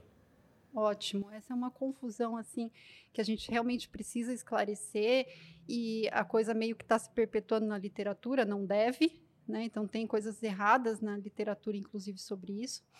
Então, o QBD, né, começando, Quality by Design, é uma estratégia racional para o desenvolvimento farmacêutico. Né? É um framework, é uma estratégia que tem vários elementos ali. Né? Então, é algo que foi proposto lá pelo ICH, pelo FDA, né? E a coisa chegou no Brasil agora com a Instrução Normativa 47, 2019. É um pensamento sobre construir a qualidade no produto, no processo, durante o desenvolvimento, ao invés de avaliar só no produto final, quando você não tem como consertar mais, né? Então, quality by design é algo que o Joseph Juran já falava lá atrás para outras áreas, né, de qualidade. Ele falava assim, ó, você tem que construir a qualidade do seu produto, você tem que entender né, os aspectos relacionados à qualidade, investigar relações de causa e efeito. E aí caiu como uma luva para a indústria farmacêutica, né? Ho- Hoje eu olho para isso e falo, gente, como ninguém pensou nisso antes? Porque caiu também, né? Ninguém aplicou isso antes. Então a gente tem vários elementos ali. Você começa com definição do perfil alvo de qualidade, que é o QTPP, Quality Target Product Profile. Né? Então falando de produto e processo. Depois a gente pode falar até Eu devia ter colo colocar um negócio ali no vídeo pra vocês verem o que ela tá falando de QTTP. Mas tudo bem, deixa pra lá. É, foi, É. poderia. Você. É, Quem Né? sabe a gente organiza é. É, isso. pega, ó, caderno, gente. É, pós-edição, né? Caderno É, e caneta, porque vai ter isso. sigla e vai ter um monte de, de coisa para vocês anotarem aí. Daqui a Vou pouco eu vou pegar para a aqui. lousa. Né? Ah, tem Tem uma lousa. aqui. É, Eu adoro lousa. Então, o perfil alvo de qualidade, o que a empresa quer do seu produto em termos de qualidade, envolvendo vários aspectos. Então, é o resumo prospectivo. Eu gosto muito dessa palavra. Prospectiva é olhar para frente, né? Então, você vai olhar para frente em termos dos principais atributos, né, do seu produto. O que, que você quer do seu produto, né? Então, é uma tabela muito informativa e ali dentro existem os atributos de qualidade, que normalmente são é, específicos para uma determinada forma farmacêutica. É, Isso é importante, né, professor? Não dá para fazer um checklist de, de atributos. Cada, cada a forma farmacêutica tem a sua. Não, e cada seu atributo. produto, né? Cada É, produto sim, sim, do que sim. você estiver analisando com Quality by Design, você É, vai não ter é atributos checklist, não dá para fazer uma né? coisa. Não dá. É, tem que né? pensar. É Precisa isso. pensar na forma farmacêutica, no seu produto, no seu É. IFA, no seu No processo. seu processo. Então, antes de tudo, Quality by Design é uma estratégia racional. Sim, então. Vai te obriga a pensar. Então, Uhum. eles estruturaram dessa maneira com o objetivo de é, obrigar a pensar e organizar os seus estudos. Então, perfil alvo de qualidade, você vai colocar tudo que o seu produto deve atender desde forma farmacêutica, se vai ser revestido, se tem vinco, a dosagem, é, farmacocinética, prazo de validade, e ali os atributos de qualidade para aquela forma farmacêutica especificamente. Clássico, né? Se a gente pensar no sólido de solução, assim, um atributo de qualidade. É, você pensar numa uma solução oral, densidade, viscosidade, você pensar numa formulação autoemulsificante, tamanho de partícula, quando faz a, a dispersão em água, né, potencial zeta, polidispersidade. Então, cada forma farmacêutica tem seus atributos de qualidade. Então, essa é a, é a segunda caixinha. Né? Depois, tem o quê? Uma caixinha que diz assim, análise de risco. Então, você de, levantou primeiro quais são as suas saídas, o que, que você tem que olhar em termos de saída para avaliar a qualidade. Assim, os CQAs eles podem ser intermediários também, intermediários de processo. Né? Então, fluidez, a, da dureza, por exemplo, friabilidade, também podem ser CQAs intermediários. Pois a estratégia de Quality by Design te diz, olha, você vai ter que estudar aqui o outro lado agora é, atributos de materiais, de formulação, de processo, que impactam esses CQAs. Então, primeiro é uma identificação de atributos de materiais, incluindo o IFA, né? E também os recipientes. Se liga no recipiente, hein? Oh, e professora, quando você fala sobre, só para deixar claro assim, para talvez, não sei se ficou muito claro para quem está assistindo, quando você fala sobre atributos intermediários, é porque ele é intermediário do processo, De né? processo. Ele vai ser entrada para uma outra etapa. Então, só para É, e agora é. esses atributos intermediários, eles são uh, eles são dependentes do do CQA final, teoricamente, assim, ou pode ser que não necessariamente? Não, esse primeiro QTPP normalmente tem CQAs globais apenas. Né? Depois eu vou, vou falar que a gente vai fatiar o processo nas operações unitárias para conseguir estudar. Né? Porque estudar o CQA global nem sempre é trivial, assim, tem muita direto. variável aí no meio. Ah, né? então dentro de uma operação caminho. unitária tem um CQA intermediário. Tem, Aham. sempre tem, né? Um processo farmacêutico é formado por várias operações unitárias e você não vai avaliar ali o CQA Sim, global, sim. você vai avaliar os intermediários que vão impactar o final, Uhum. Perfeito. né? Recipientes. Agora, só uma coisa, É. assim, já, já puxando assim todo, né? é, um CQA intermediário, eu posso entender é, se o, re- realmente o CQA intermediário ele impacta o final ou isso já é claro, ele vai impactar? Ou ele é um CQA porque, intermediário porque ele vai impactar o. É, ou eu tenho É. que descobrir se ele realmente vai impactar ou não, entende? O, o farmacotécnico, né, o farmacêutico da responsável, normalmente ele tem um feeling sobre isso, Hum, né? E quando você estrutura um planejamento de experimentos para estudar isso, o seu resultado vai te dizer isso também, né? Então, eu gosto muito de um exemplo que traz para uma forma farmacêutica sólida, granulação a seco, é, que fala de fluidez como um CQA intermediário e de uniformidade de conteúdo como um CQA final. Hum, Perfeito.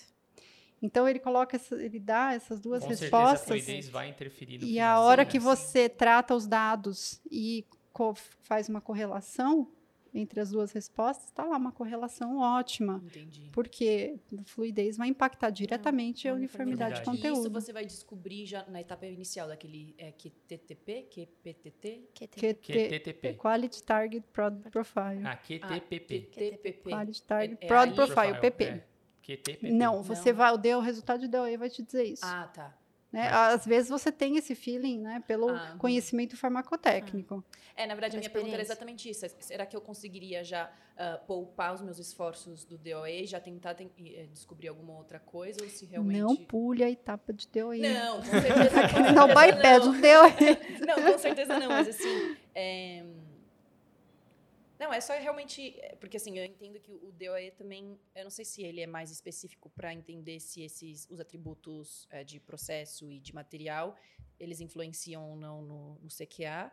É, é mais isso do que o CQA influenciar em um outro CQA? Ou, ou é meio Não, é entrada e saída. É, tudo entrada e DOE saída, a é. gente vai estudar entrada e saída. Então, o CQ, o CQA, seja intermediários ou globais, são saídas. Sim. Entendeu? Por São isso que o saídas, são intermediário é a entrada de outra coisa. Mensuráveis, sim. né, valores mensuráveis que vão te definir a qualidade para aquela forma farmacêutica, estão relacionados à segurança e eficácia.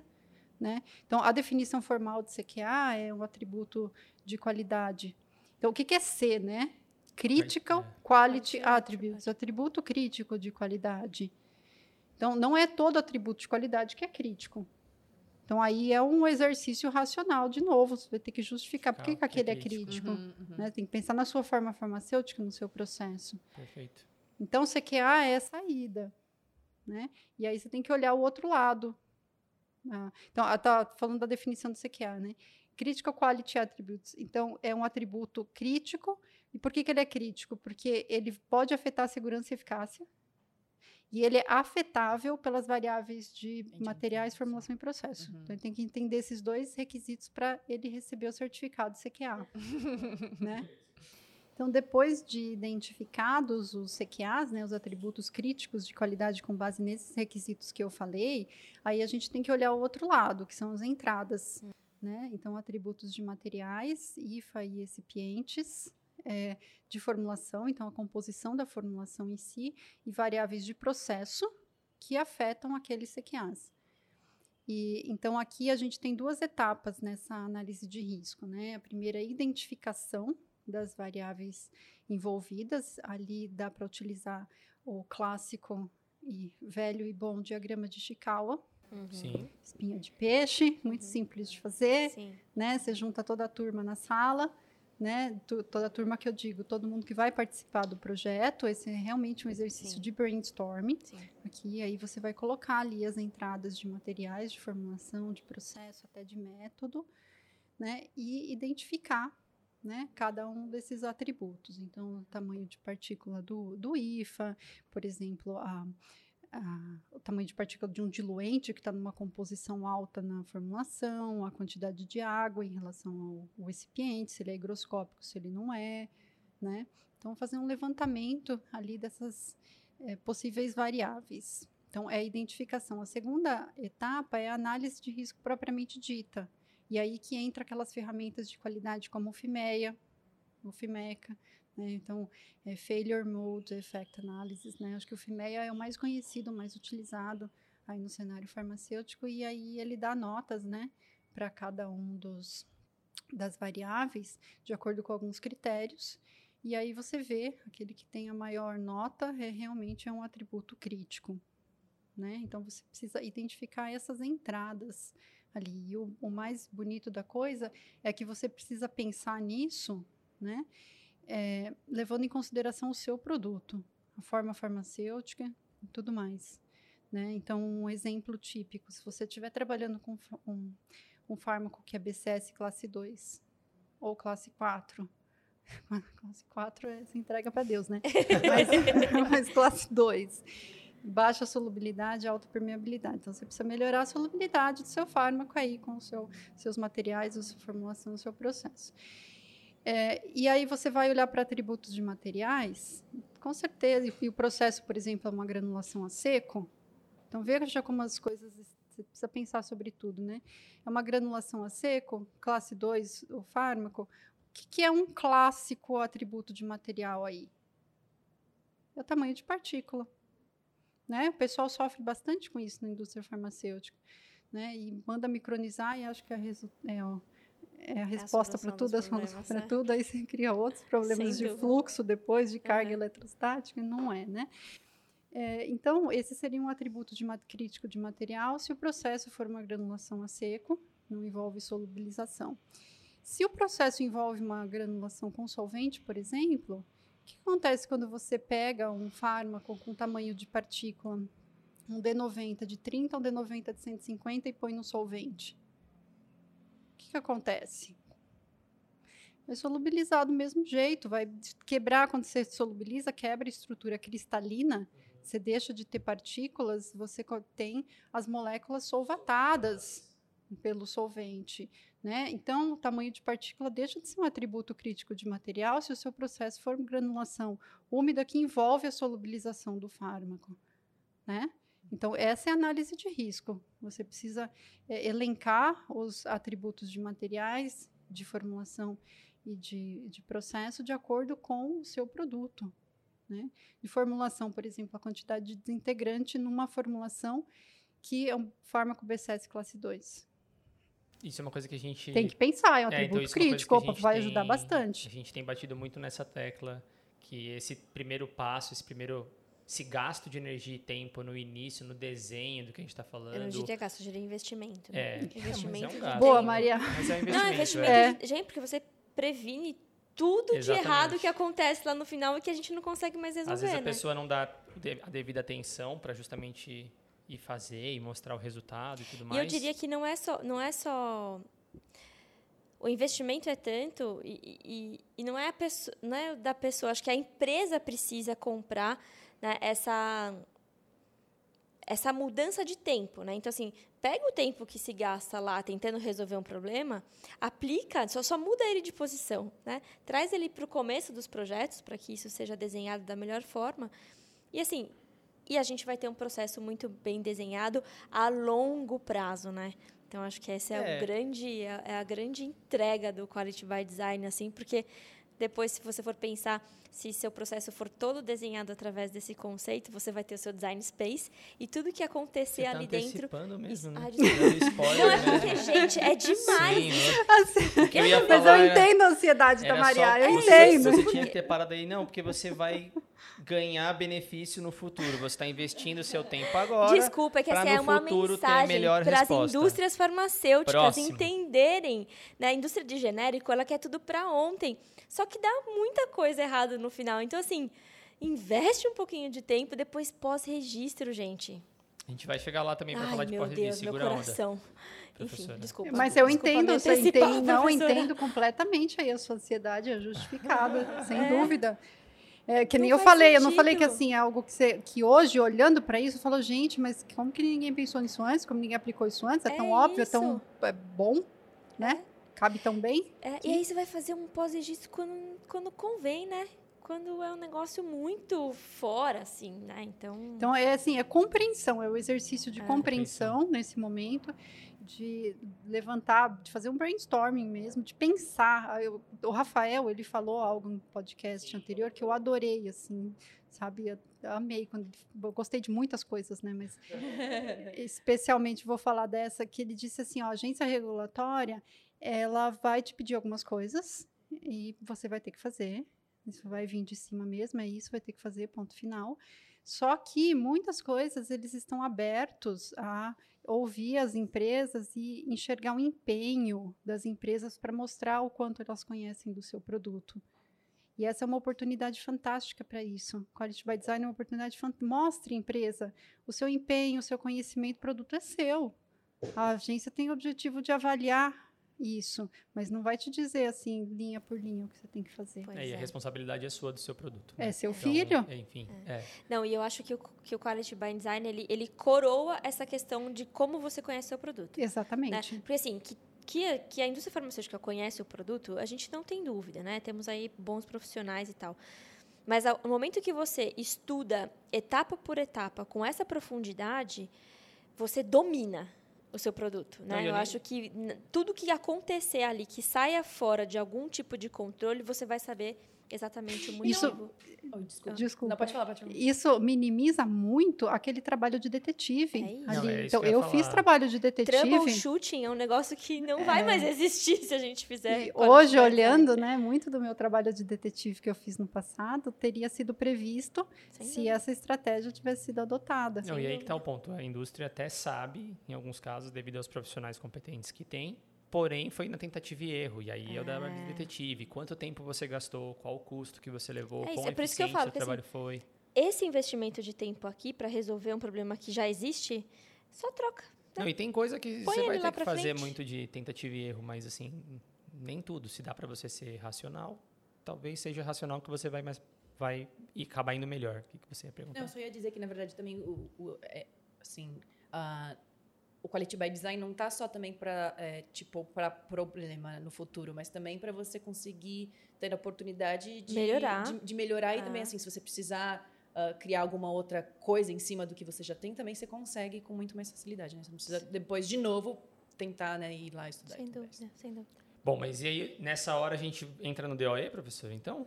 Você... Vamos entrando, chegou, deu, né? chegamos na caixinha Chegamos na ali, caixinha. então QTPP, CQAs, análise de risco para os inputs, identificação e avaliação do risco, e aí as variáveis críticas, aquelas que, opa, essa daí eu tenho que estudar no meu desenvolvimento de acordo com o meu racional aqui nas etapas anteriores. Elas que vão para a etapa do DOE. Tá? Então a gente chegou na caixinha do DOE, né? Então ele vem imediatamente depois da análise de risco. É o que eu sempre falo, não é para sair fazendo DOE para tudo né? Você vai estudar aquelas variáveis que são críticas em termos de materiais, de formulação e de processo. Precisa também uma maneira de racionalizar essa ordem. Aí também depois eu posso falar disso só para não eh, perder o pensamento aqui. Eh, e aí é um mundo à parte, né? A caixinha do DOE é realmente uma ca- caixinha que eu mais gosto, é ali que eu fico, é ali que eu trabalho bastante, justamente por conta dessa trajetória toda aí, né? Então, planejamento de experimentos, é, eu costumo dizer que é uma caixinha de gostosuras, né? Tem muitas. Depende, depende de quem tá vendo. Eu acho. Deveria ser.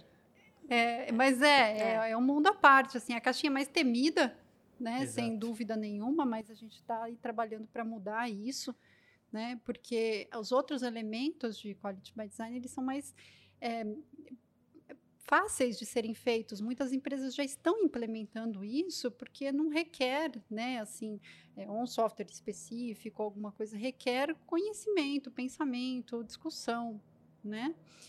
E aí a parte de DOE, onde a gente entra em montar planejamento de experimentos para estudar variáveis de entrada e CQAs, intermediários ou, ou globais. E aí você adentra um universo assim bastante amplo também. Então você tem planejamentos é, que são mais econômicos quando o número de variáveis é alto. Então planejamentos é, fracionários. Você não essa é outra coisa assim que eu não aceito também. O pessoal falar que o número de experimentos vai lá em cima. Vai lá em cima porque você não usou o planejamento correto. Boa, professora. Enfatiza isso, por favor. Porque era uma discussão que a gente tinha no Axê, que era assim, o pessoal do analítico, às vezes, entrava numa discussão com o farmacotécnico para barrar, porque falava assim, não, se for fazer tudo isso, a gente não tem equipe para fazer. E aí eu falava, a gente nem terminou, né? Assim, Só que sabe, Maria, vou falar uma coisa sobre isso. Eu já vivenciei isso, né, de pegar dados que não foram planejados, que vieram de um desenvolvimento univariado, e aí eu percebi claramente que as empre a empresa, no caso, estava indo assim, ó, ela estava indo às cegas, Aleatório. sabe? exato. E acabava voltando para o mesmo lugar, É. porque ela está caminhando às cegas. A, a grande mudança é, aqui é uma mudança de paradigma. Sem dúvida. Né? Então, o pensamento de ir para o laboratório fazer o primeiro piloto, né? tem toda essa, essa ansiedade para isso. Não é assim. Você vai para o laboratório com uma tabela Com de com planejamento, plano, é. com um conjunto de experimentos pré-definidos, né? Então, você vai pensar nos Exato. fatores, nas faixas, no tipo de planejamento que você vai fazer, você vai pensar no que você vai medir ali. Então, você tem assim o seu plano de trabalho e você tem que fazer todos aqueles experimentos para tratar os dados em conjunto depois. Isso vai te dar uma visão do todo que você não tem se você ficar caminhando assim, tá? E no final, o número de experimentos é, acaba sendo maior se você vai no método univariado. E nesse caso foi um, um trabalho interessante até que eu, eu consegui ver que um dos componentes que eles estavam estudando tinha influência nenhuma na resposta. Então eu peguei o gráfico de efeitos lá, falei assim, olha, tá vendo isso daqui? Isso daqui não tem influência nenhuma, pode parar de estudar isso. Nossa, professora, isso, isso é- eu fico angustiada, assim, porque é, a gente que está dentro da rotina do desenvolvimento, né, que trabalhou, eu vi- trabalhei há muitos anos, eu vi aí muito isso no, no perfil de dissolução, né? Então, assim, gente, a quantidade de experimento que se faz para chegar no perfil, né, para ter o perfil, e aí fica o farmacotécnico lá, ajusta isso aqui, ajusta aquilo ali, né? E, e aí vai para o analítico. O analítico fica o tempo inteiro ali, full time. Eu diria 24 horas, porque é mesmo, né? Para quem tem primeiro, segundo e terceiro turno, fica 24 horas fazendo dissolução para encontrar o perfil, né? Que, que vai se correlacionar com, com referência. E o farmacotécnico fazendo microexperimentos ali de ajuste, mas muitas vezes sem, sem o planejamento, né? É, olhou uma resposta, ah, eu acho que eu preciso colocar mais o desintegrante. Ah, isso daqui tá com cara de que a forma, sabe assim? é, não, não, não, eu não, claro, eu nem é minha área de atuação, eu estou aqui bem enxerida, mas eu sentia a dor que era, né, de ambos os lados, né, tanto do farmacotécnico quanto do analítico, porque, meu, falar de dissolução para o analítico, putz, quantas cubas que você tem que fazer, é um negócio, é, é, um, é uma quantidade de experimentos muito grande. É, e o tempo, né? O é, tempo eu acho que, que assim, tem... nada substitui o conhecimento farmacotécnico. Sem dúvida. Essa ferramenta é uma ferramenta para agregar, é para te dar a visão Otimizar. do todo. É isso. Né? É, as duas coisas têm que acontecer em paralelo. Tanto é que quando eu monto o planejamento em relação às variáveis e faixas, tudo, é o conhecimento farmacotécnico ali, né? Eu, Márcia Química, posso dar um palpite aqui e ali, mas eu vou tratar, vou trabalhar no tratamento de dados né? Então a pessoa que está lá no desenvolvimento vai falar assim, olha, esse atributo de material, essa variável de formulação, essa variável de processo que a gente tem que incluir. Qual que é a faixa? Essa faixa aqui, né? É, essa questão de faixa também é um negócio interessante. Pode ser que você erre no início, né? Mas os seus resultados vão te mostrar isso. Depois o DOE vai te mostrar isso.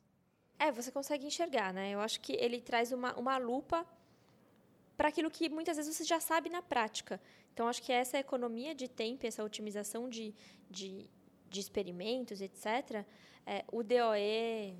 É a relação é a de causa e efeito. É o DOE está ali para trazer a relação de causa e efeito entre variáveis de entrada e variáveis de saída. Né? E isso é fundamental no contexto de quality by design. Para você conseguir antever seus problemas de qualidade, você tem que conhecer é, o que, que aquelas variações podem causar ali.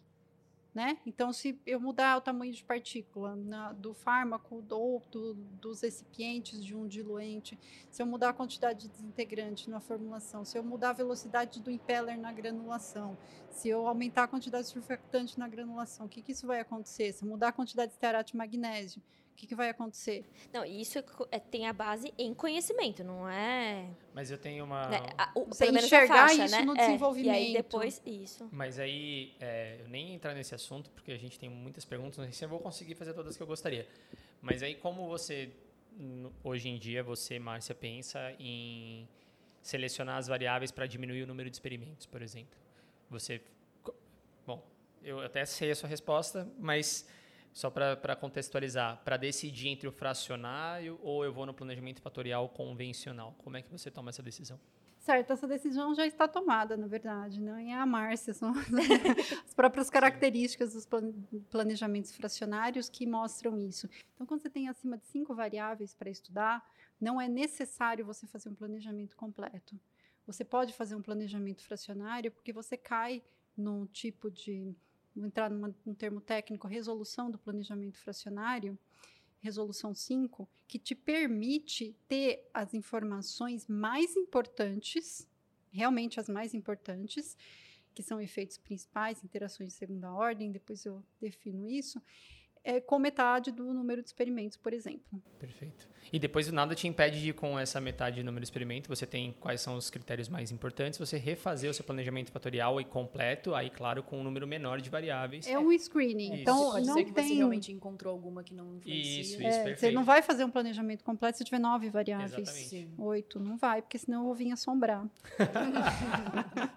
não, com certeza. E depois, professora? E aí? Acabamos no DOE? O pé. Não, não, o DOE, na verdade, é caixinha de gostosuras, tem os fracionários, tem planejamentos fatoriais em dois níveis, que tem o objetivo de avaliar efeitos. Então, gerar modelos lineares entre variáveis de entrada e saída, avaliar efeitos.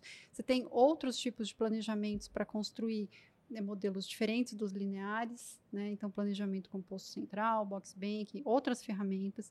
Tem planejamentos otimizados, que aí o número de experimentos é determinado com base no no número de é, parâmetros no seu modelo. Então, você estabelece o um modelo antes. Tem planejamento de misturas. Obviamente que eu não vou dar é, uma aula aqui sobre isso. Esse, eu só estou falando, é, assim, do geral. cardápio, né? das gostosuras. Das gostosuras, exatamente. É, e aí, você vai, vai selecionar de acordo com a sua necessidade, né? E próxima caixinha, lógico, ali tem todo o tratamento estatístico dos resultados, exatamente. Você vai propor ali quais são as variáveis de controle, realmente são as mais importantes, qual que é o impacto daquelas variáveis nos atributos que você estudou, de qualidade, aquelas que realmente você precisa controlar depois, e o grande bônus aí é o design space. Na verdade, são design spaces, né, plural.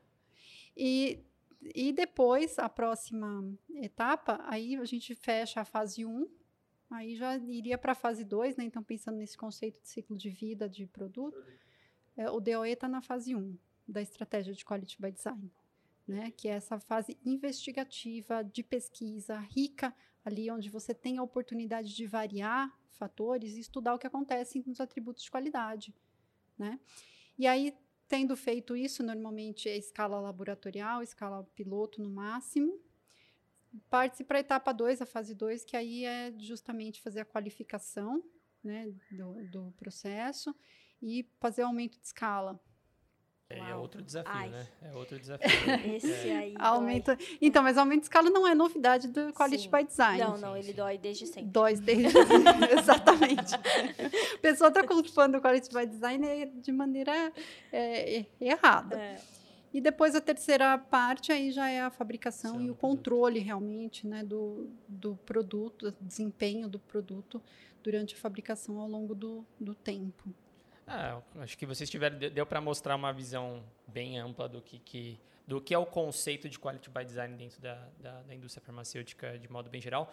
E talvez eu até vou queimar a largada e fazer uma pergunta que seria no final, mas é que eu tenho muita curiosidade é por que, que é tão difícil aplicar hoje em dia o quality by design lá na indústria farmacêutica? Por que, que é uma questão de falta de conhecimento ou é uma questão de como inserir isso numa rotina?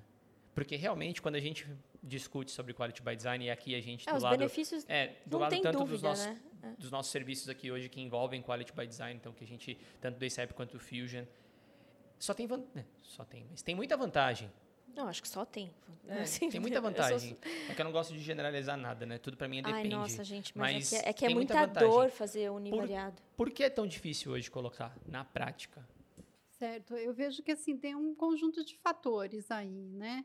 Então, primeiro essa questão de mudança de mindset, de você, putz, eu vou ter que ir para o laboratório aqui com um conjunto de experimentos para fazer, eu quero fazer um piloto e já chegar no, no que eu quero, deu perfil. É. Fechou? O que nunca sem, acontece, sem gente. olhar é. para o restante, né? É, então precisa essa mudança de pensamento. É, eu acho que principalmente a questão da- de que as pessoas foram educadas, elas cresceram pensando na metodologia univariada de É otimização. É isso. Tá. Então, desde sempre, né, de- lá desde o jardim da Tentativa infância, quando você tem várias variáveis para estudar, o que, que você vai fazer? Você vai fixar todas, exceto uma, e vai variar aquela, estudar porque é, qual o impacto dessa na sua resposta. E as outras são todas quietinhas ali, É. né? Só que isso não funciona bem na prática, porque as variáveis têm interação entre elas. Sem Esse é um dos pontos chaves aí, né, de por que, que o ICH, por que, que o FDA, por que, que agora a Anvisa disseram e por que, que a estratégia de Quality by Design envolve o uso de DOE, que é uma ferramenta multivariada? Por que, que não está lá, ó, estude, depois da análise de risco, estude suas variáveis da maneira que você quiser, né? Recomendação é estudo multivariado. Só que as pessoas não cresceram é, pensando nisso, né? Que nem a gente estava conversando aqui antes.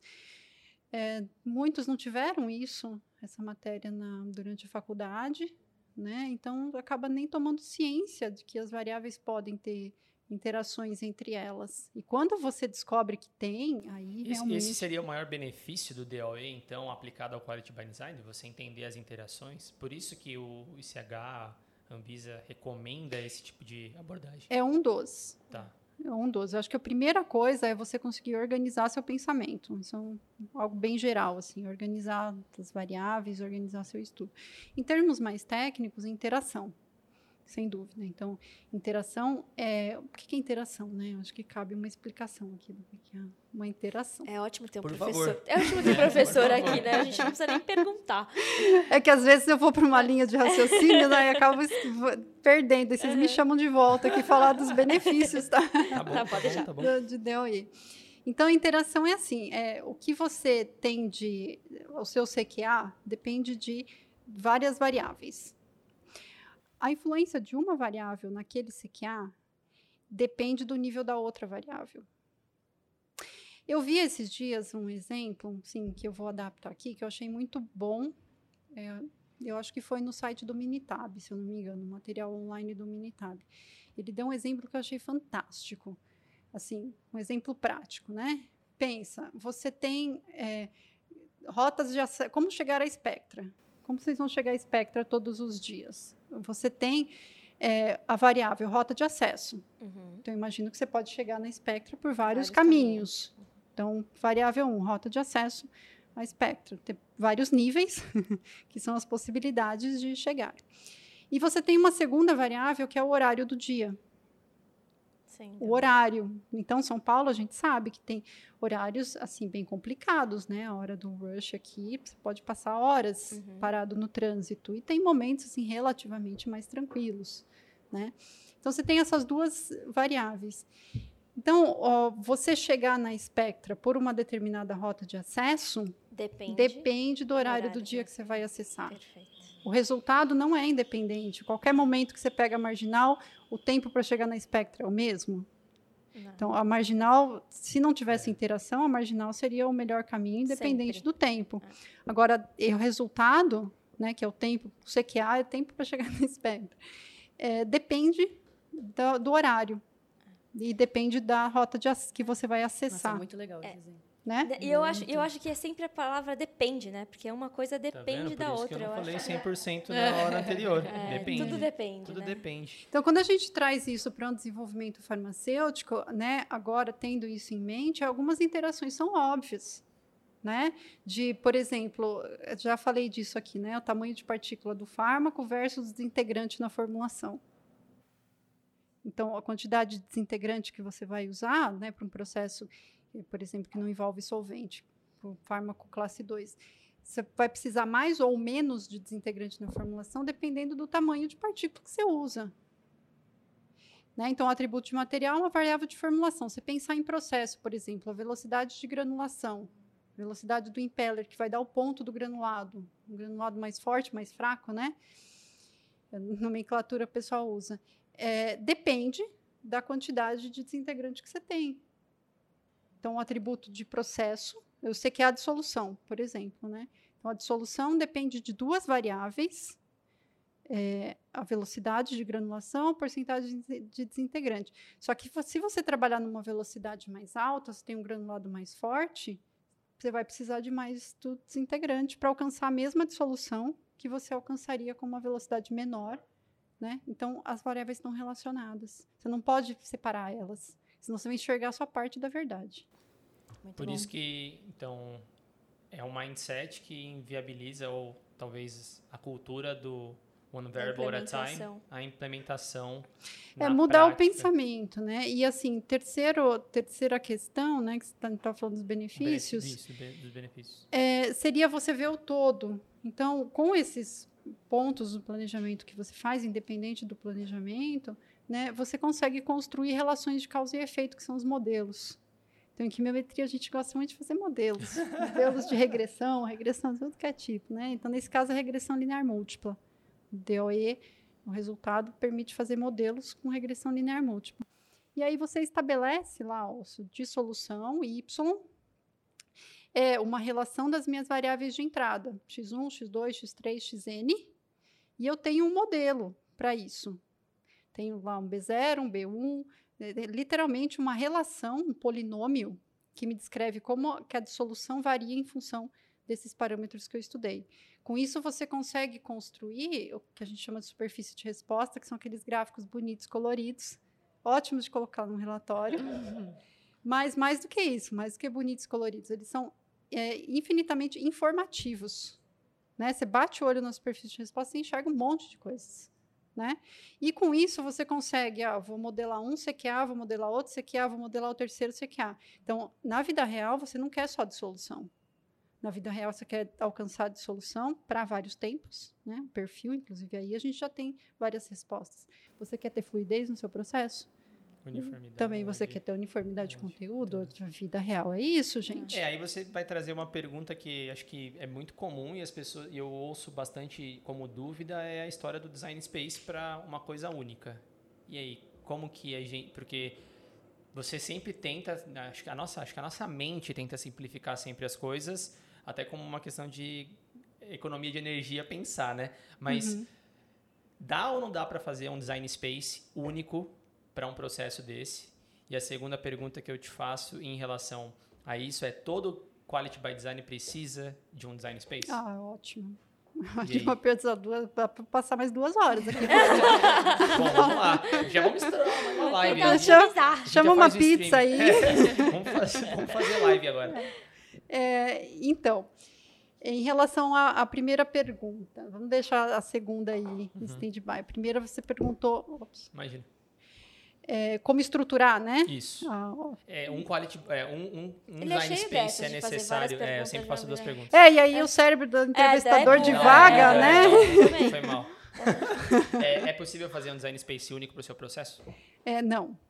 Então, esse Próxima design. pergunta. Próximo. É, não, isso daí, inclusive, é algo realmente, assim, bastante. Tem dúvidas aí, né? O pessoal acha que o design space é um lugar místico, né? Bonito, Por- com né, um lugar que você vai lá, o design space, né? é. Que você vai lá e to- traz Tipo todas as respostas do seu- das suas perguntas, né? E não é assim, né? Na verdade, são vários. O que que é o design space, né? É uma região multidimensional. Se a gente olhar para definição multidimensional, porque veio de uma estratégia de DOE que incentivou o uso de análise multivariada. Então, ele é multidimensional e de interações.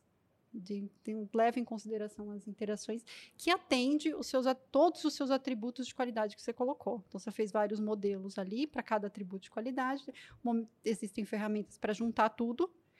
E aí você encontra uma região de trabalho em relação aos seus fatores, né? Que atende todos aqueles atributos de qualidade que você colocou. Agora, o desenvolvimento farmacêutico é algo bastante complexo e a beleza, inclusive, está aí, né? Porque a gente pode pensar da seguinte maneira: eu tenho variáveis de materiais, atributos de materiais, são CMAs, Critical Material Attributes.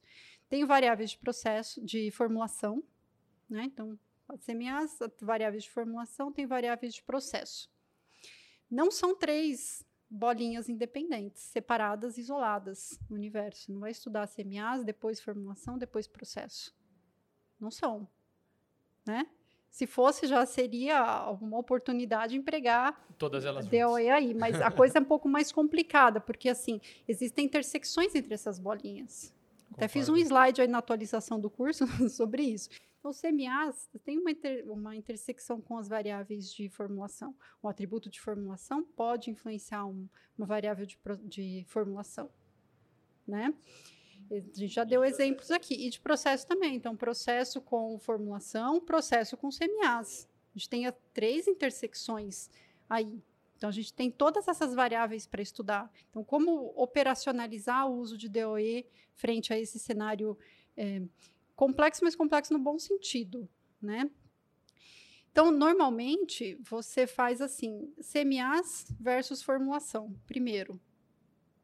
Primeiramente, né? Então, o pessoal costuma dizer que isso é um design space de formulação.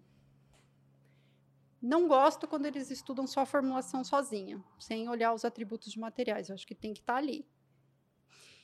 É, inclusive, essa estratégia que eu estou falando, ela é seguida pelo pessoal do FJ naquele relatório modelo Sim, que eu tanto que é prego, bonito onde eu vou é. prego aquele relatório, porque ele é muito bonito. Vou colocar, eu vou colocar no link da descrição do episódio esse relatório, porque é muito bonito. Então, você vai ter o seu primeiro design space ali, que seria o de formulação, que leva em consideração alguns atributos críticos de materiais.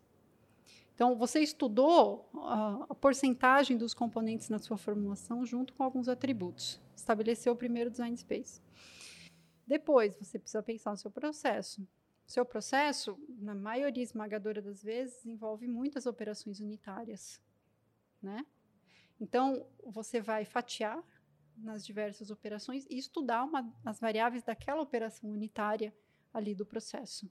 Né? Então, a etapa de granulação, depois tem a etapa de secagem, depois tem a etapa de calibração e, e moagem, quebra dos, dos grânulos, depois tem a etapa de lubrificação, depois tem a compressão. Né? Então, fatiou isso, vai estudar as variáveis daquele, daquela etapa. E aí você pode gerar vários design spaces para cada operação unitária.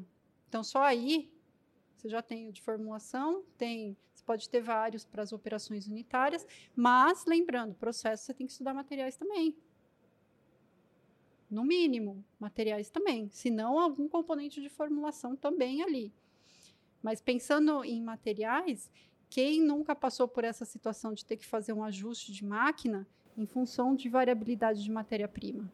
estava é, pensando né, em variáveis de materiais e, e, processo. Então, você tem que estudar em conjunto as duas variáveis também, é, dessa maneira que o pessoal descreve no relatório do FJ também. E aí você pode ter um design space para cada operação unitária. Existe a possibilidade de fazer um design space com variáveis das diferentes operações unitárias, mas é um enfoque que não não está acontecendo muito na literatura, né? Então, inclusive, tem recomendações até para você estudar cada uma das etapas. Então, só aí você já gerou um design space de formulação junto com seus atributos de materiais, processo com atributos de materiais, e você pode ter um outro que é de formulação com variáveis de processo justamente esse exemplo que eu dei, desintegrante versus velocidade. Então, as, as três bolinhas estão interligadas. O, o racional para desenvolver, eu diria, primeiro desenvolve a fórmula, estuda os atributos, porque senão a coisa fica bastante complexa, né? Depois você fatia o seu processo nas operações unitárias, mas pensando, olha, esse material pode influenciar aqui, aquela variável de formulação pode influenciar aqui. Então, é realmente é, é muito complexo e bonito, né? Bonito por, por conta disso. Então, respondo tudo isso para dizer que não, não existe um único design space, um lugar místico onde tudo se resolve. E a segunda pergunta, ele é mandatório no, no QBD? Não é. Por quê? Essa é uma, uma, acho que deve ser uma dúvida que as pessoas que ouvem falar de QBD associam QBD a design space Exato. porque é o segredo da coisa, mas na verdade não. E aí? Ele é um grande bônus, assim, ele é a cereja do bolo eu diria, porque você veio de todo um racional ali de variáveis importantes, você fez planejamento de experimentos, isso permitiu você identificar as variáveis que são críticas, saber qual que é a influência dessa variável, é, identificar assim, provar, né, mostrar qual, que é o impacto daquela variável que você julgou crítica. Então, o resultado do planejamento vai te dizer isso, né, vai permitir você construir superfície, ter todo esse esse eh, ganho de informações né? Que no final te permite ou não construir um design space. Então, o design space, caso você queira solicitar uma flexibilidade regulatória, por exemplo, aí é preciso você construir. Porque aí você precisa estabelecer as faixas, né? Está escrito no ICHQ 8 que o design space é proposto pela empresa e sujeito à aprovação pela agência regulatória. Né? Então, a empresa vai propor o, o, o os design spaces, falar, olha, agência regulatória, eu gostaria de ter flexibilidade nessa região aqui. Né? Então, o meu fornecedor mudou uma característica de material que eu estudei, então eu posso mudar isso no meu desenvolvimento, porque eu já sei o que acontece, sem solicitar uma alteração pós-registro. Então, quando eu quero ter essa flexibilidade regulatória, design space é mandatório. Agora, não é necessário em todas as situações, porque você teve todo aquele ganho de informações ali que já vão dar um suporte muito grande para o seu desenvolvimento. Isso também é aceito pelas próprias agências, né? A não necessidade do, do design space. É isso é opcional. É opcional, né? É, exatamente, é opcional. Né? E assim, você tem todo o ganho de conhecimento com o estudo que você fez até então. Design space é algo que você faz depois juntando tudo. Maravilha. Ah, eu posso fazer Pode. uma pergunta só uhum. em relação à sua primeira, primeira resposta, né, primeira pergunta?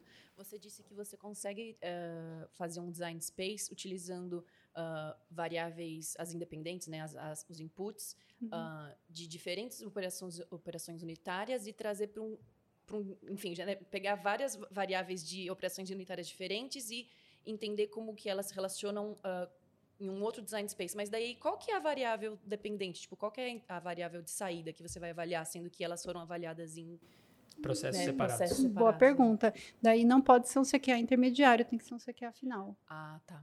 Então, por exemplo, teor, dissolução, se você estudou a velocidade do impeller na granulação, porcentagem de surfactante, depois na outra operação a temperatura de secagem, o tempo de secagem, depois você estudou a malha, o tamanho da malha para fazer a, a granulação, a, fugiu o nome, calibração, né? Tamanho da malha, depois você estudou variáveis de compressão, por exemplo, você chegou no final. Entendi. Então aí você precisa estudar se quer as globais. É, você tem que tem, conseguir tentar achar uma saída, um atributo de saída que vai ser representativo É, do todo. todo. É, é. fiquei, fiquei muito confusa. Falei, É. ué, como que eu posso. Não, mas- que, que valor que eu vou Mas colocar? aí que, tá, aqui? aí que é o legal do racional, né? Que a gente bateu a tecla aqui o tempo inteiro de você pensar no processo que você está fazendo e não é Sim. simplesmente um. O QBD não é simplesmente um checklist que você vai chegar lá e começar a fazer. E a gente teve essas discussões, por exemplo, na parte de síntese, como é difícil fazer um quality by design para síntese, mas dá. Se você. Tudo vai depender do- da sua criatividade ali, de como você estrutura racionalmente o seu DOE para ter as, as saídas ou as respostas que você quer obter, Sim. né? Até mesmo aí que responde também a pergunta, não existe só um design space, porque tem de vários, vários atributos. que Design são- Space escala sim. de laboratório, tá? No máximo piloto. O pessoal tá muito preocupado aí em Design Space escala comercial. Gente, não tá Vixe. escrito em lugar nenhum isso. Ninguém em sã consciência iria escrever para você desenvolver e Imagina. validar seu Design Space escala comercial. Tonelada. 150 quilos, 100, 150 quilos. Então calma, pessoal que É, tá vamos preocupado com isso. É. Mas agora que você trouxe esse assunto, é, eu vou fazer a pergunta do ponto de vista de recipientes, porque recentemente, o ano passado, eu lembro de ter assistido você fazer um Pharma Talks falando sobre Quality by Design e, e o guia do IPEC aplicado a recipientes. Conta pra gente o que, que, o que, que é o guia, o que, como foi. Foi um marco aí, realmente, 2020, um, algo muito importante que foi lançado, a literatura recomendada aí, pode colocar também na descrição ali. Tá lá, vai estar lá também, gente.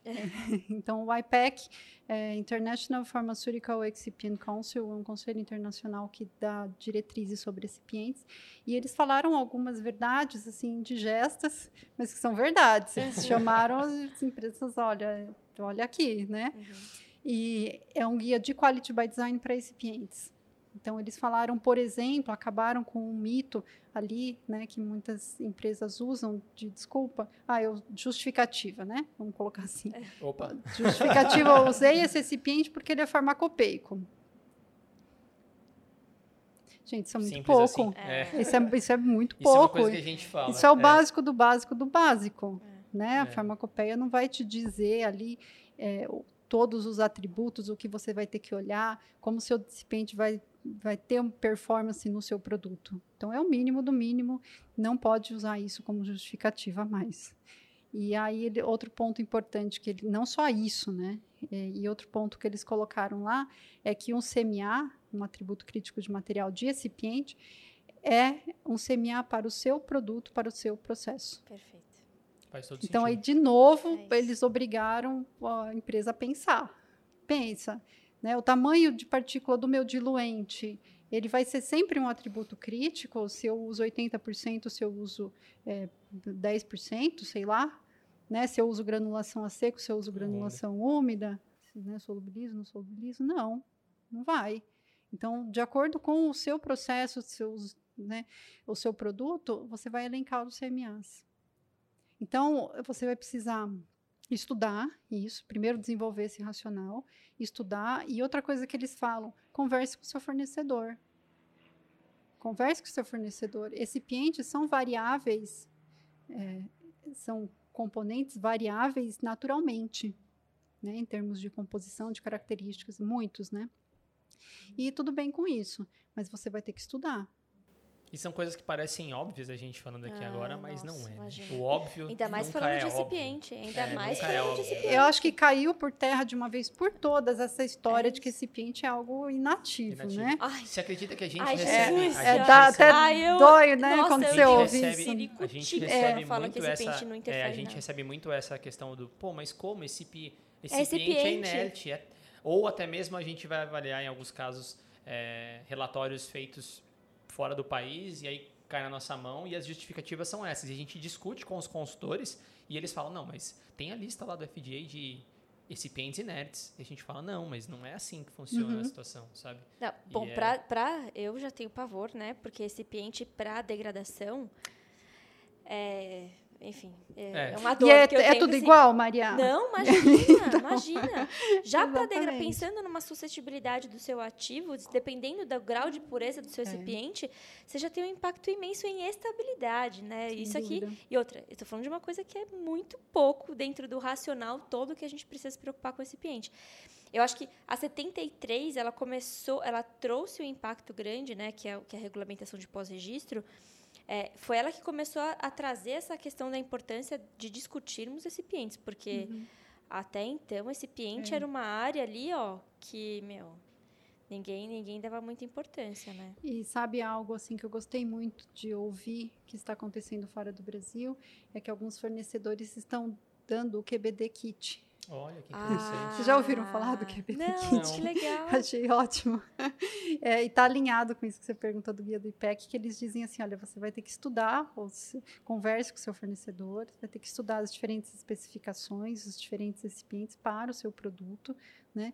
E aí eu ouvi esse termo QBD Kit, que é assim, fornecedor, ele, lógico, ele tem o processo de fabricação dele, que tem ali né, uma distribuição de resultados, mas ele tem os extremos, né? No processo dele. Então, será que ele não pode fornecer para a empresa, para ela incluir no desenvolvimento dela, na fase 1, falar, olha, se o meu fornecedor, então pensa numa distribuição gaussiana, se ele fornece, na média ele fornece aqui, mas ele pode fornecer aqui, ele pode fornecer aqui. Qual que é o impacto disso no meu produto? Perfeito. Né? Então, gostei bastante desse conceito também. Demais. Nossa, muito, muito, muito legal. É, Gente, uma aula inteira, Não, é, né? se deixar a gente vai ficar três horas e meia. Só caminhando para o final para a gente não passar em branco e talvez tentar em curtas palavras. E me der. fazer mais feliz ainda, É. né? Porque Vamos só pincelar o AQBD para a gente marcar uma próxima para você Opa, vir aqui de novo, professor. AQBD, explicar. não poderia o que faltar. Que é o AQBD? Tão, É. tão falado AQBD hoje em dia. Então, a QBD é a aplicação direta dos conceitos de Quality by Design para o cenário analítico. Então, Analytical Quality by Design. Tudo isso que eu falei aí de estratégia racional, né, de desenvolvimento, é, variáveis de saída, variáveis de entrada, é prontamente aplicável para o desenvolvimento de um método. Então, a gente pode pensar no método analítico como seu processo, né? Você tem variáveis de entrada, você tem variáveis de saída, e você pode aplicar ferramentas de DOE, por exemplo, para estudar essa relação de variáveis de entrada e saída do seu método analítico. Então, sem dúvida nenhuma, né, a técnica mais empregada na indústria farmacêutica é a cromatografia líquida, Com certeza. né? Então, você vai lá no, no P&D, tem cromatógrafos para um todos os parque, né? lados, É. cromatógrafos empilhados, onde dá, Encaixa. onde dá, se abriu encaixam, é, Não coloca conseguiram, um cromatógrafo. não tem espaço ainda para colocar o que eles já previ- previram que vai ter que ter. É. É. É, por quê? Porque, logicamente, é uma técnica que atende muitas das necessidades, né? Então, e o que acontece? Você tem uma série de variáveis para estudar. O método também é algo complexo e bonito, né, para ser estudado, e o pessoal acaba estudando de uma maneira univariada e perdendo informações de interações, não tem superfície de resposta, tudo. Então, cromatografia líquida, você tem que começar lá justificando a escolha da fase estacionária. Por que, que você estudou essa? A composição de fase móvel, tipo de solvente que você usou, fase reversa, por exemplo, que eu acho que é o modo mais utilizado, cetonitrila, metanol, THF, quanto? Vai determinar a força cromatográfica. Qual que é o pH? Você está trabalhando com moléculas ionizáveis? Que faixa de pH que você vai estudar, vai trabalhar? Tem a temperatura da coluna, pode ser importante em algumas situações. Você tem a vazão de fase móvel, né? Então, eh, você pode, e por outro lado, as saídas, né? Então, você tem que garantir uma retenção mínima do seu composto, ele não pode passar batido pela coluna, entrar e sair ali sem interação, porque você não consegue quantificar. Você tem que ter um formato adequado para integrar, então, pensar na simetria. Você tem que pensar na separação, resolução, então, ou resolução ou alfa, fator de separação. Você tem atributos de qualidade para medir, que são funções dessas variáveis. Então, a ideia da AQBD é empregar as ferramentas de DOE para fazer essas relações, mas o AQBD, assim como o QBD, também é uma estratégia maior. Então, QBD não é DOE e AQBD não, é DOE. Só. Dá para né? esticar a frase agora. Então, tem lá é, no AQBD, o primeiro elemento é o Analytical Target Profile. Não é o Quality Target Product Profile. Então, é Analytical Target Profile. Depois, você tem os seus atributos críticos de método, que também são chamados CQAs, mesmo assim. Ou, ou Critical Methodology Attributes também, CMAs, já ouvi esse termo. E as variáveis de entrada são chamadas CPPs, Critical Procedure Parameters, né? Então, tem ali toda, todo o espelho, né, de um no outro, porque a metodologia é prontamente aplicada. E, e hoje, professora, a gente tem a gente tem a gente tem ferramentas para facilitar nessa a vida inteira, Aham. né? Porque é, é claro que, que você dá tudo isso na teoria para que a gente saiba e tal, mas hoje a gente tem uh, muitos softwares que, que ajudam a gente a resolver isso prontamente, né? Então, o Fusion, por exemplo, é um deles, né? Oh. É, yeah. é, o Fusion. E o Fusion também, o Fusion é bastante difundido aqui no Brasil para Analytical Quality by Design, mas o Fusion tem os seus módulos de, de, de processo, processo também, é. né? Então, só, só deixando aí uma, uma mensagem importante que a gente precisa saber com profundidade tudo que a professora trouxe para a gente aqui e mais um pouco? Sim, a gente precisa. Mas na rotina, ter essas ferramentas é, disponíveis, né, para que a gente consiga otimizar também o tempo, que é um grande é, fator de impacto para a indústria, é, acho que é essencial, né, hoje em dia, porque fazer tudo isso na mão o tempo inteiro, aí sim vai te levar muito tempo, é, enfim, acho que acho que você consegue. Um tempo que você já não tem. É um tempo que você não tem. Só então dentro acho do que é processo de mindset da própria indústria, né? É. Então... é um grande facilitador. A hora que eu soube do Fusion, assim, para mim foi é, realmente a prova de que a metodologia chegou para ficar. Né? Uhum. Você tem um software que se comunica ali com o software que comanda o cromatógrafo, e ele é um software de planejamento. É. Então, ele tem assim todas as ferramentas para você planejar os experimentos em termos de variáveis. Ele divide. Ah, não falei isso, né? É, bom, tem tanta coisa que é, não, não, não falei, nem vou, vou, vou, conseguir falar. Ele divide em duas etapas, screening e otimização. Sim, sim. Porque você precisa ter um racional para estudar esse monte de variáveis aí que eu falei. Então, as variáveis primárias em cromatografia, você vai estudar numa etapa de screening. Depois, as variáveis secundárias, você vai usar, utilizar, estudar numa etapa de otimização. otimização. E o Fusion já traz isso, desse jeito, inclusive. Né? Não, e é isso, e ele te obriga a pensar em coisas que às vezes você deixou passar batido, né? Então, e... você tem que colocar aquelas. Ele, ele, já traz todo um esquema que você precisa preencher. Então, ao preencher, ele te. Ó, você, né? Você pensou nisso daqui? Você está fazendo assim? Enfim, eu acho que é. Não, e ele tem a. Já que está falando do Fusion, eu acho que uma outra questão é a versatilidade dele com equipamentos. Então, ele, é, ele Sim, pode ser. É. Todas as marcas, né? né? Com as grandes marcas ele com certeza ele consegue, ele tem compatibilidade. Então você não precisa estruturar de novo o seu arsenal de equipamentos é. para poder aplicar o Fusion. Na rotina. É, e assim, a comunicação é excelente. Esse é. era um dos receios que eu tinha, sabe? De você faz o planejamento, manda para o Empower, no nosso caso é o Empower, sim. né? Depois integra e manda de volta. Gente, essa comunicação é tem que funcionar. Funciona. funciona. perfeitamente. É. E a parte de tratamento de dados também, ele não fica devendo nada para nenhum outro software que não está ligado ao ao, ao conectado ao equipamento. E né? se eu não me engano, o, o, o, gráfico de design space de qual? Eu não sei se é do CH ou se é do FGA, que é, que é do, do Fusion. Que, a figura de um dos guias é do Fusion, não é? O de, de processo é do Design Expert. É, não, mas é outro software que eu uso bastante. Muito bom é, também, por sinal, inclusive. Mas acho que é muita informação, a gente vai ter que fazer uma nova, um novo episódio para falar de AQBD, porque realmente eu acho que é uma tendência, né, professor? Inclusive, Sem dúvida. Principalmente para a parte analítica, como o professor falou. Acabou de sair o capítulo...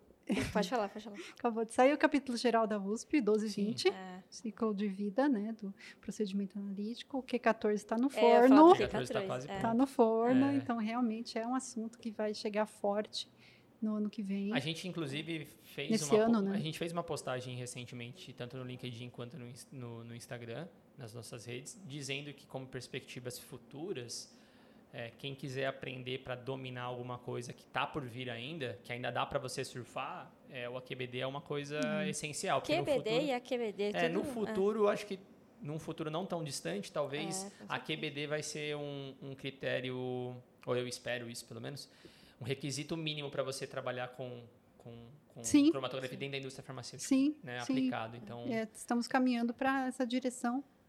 Se Deus quiser. Está bem. é. é isso.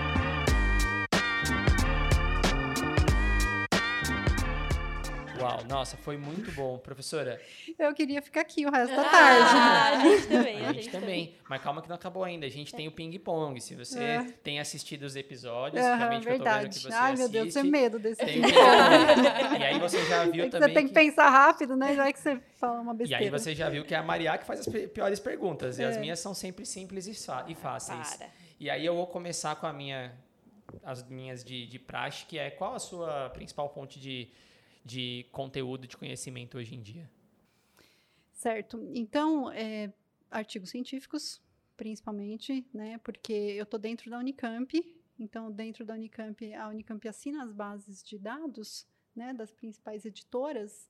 Aí, então, a gente tem meio que superpoderes ali dentro. É verdade. Né? Então, você põe no Google ali um determinado assunto que você quer estudar, aí vão aparecer itens que são de acesso aberto e itens que não são, São de acesso pagos, né? aberto, são pagos. Só que a Unicamp, como a Unicamp assina, a gente tem essa Parque de facilidade. é um- né? Exatamente. É, tem essa facilidade, clica lá, pronto, o artigo vem na íntegra para você. Mas isso é porque eu estou dentro né, do- da Unicamp.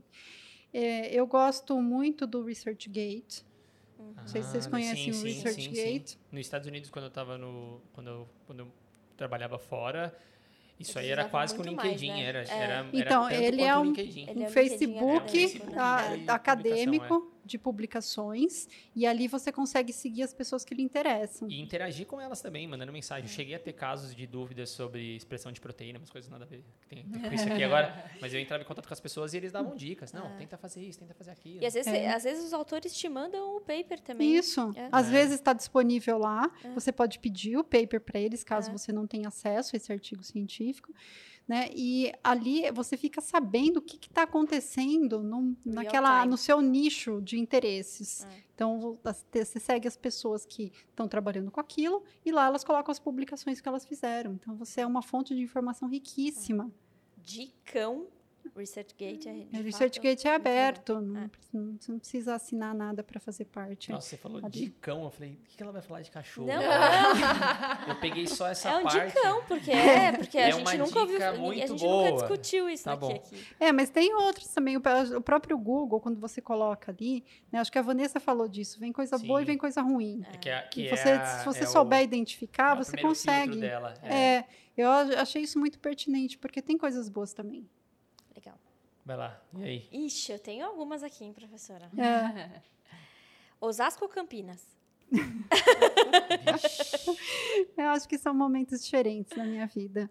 Né? Osasco acabou ficando para trás, ali foi minha infância, minha adolescência, tudo, e agora, nesse momento, é Campinas. É, mas Osasco continua. No coração. É. Tem alguma, Elis?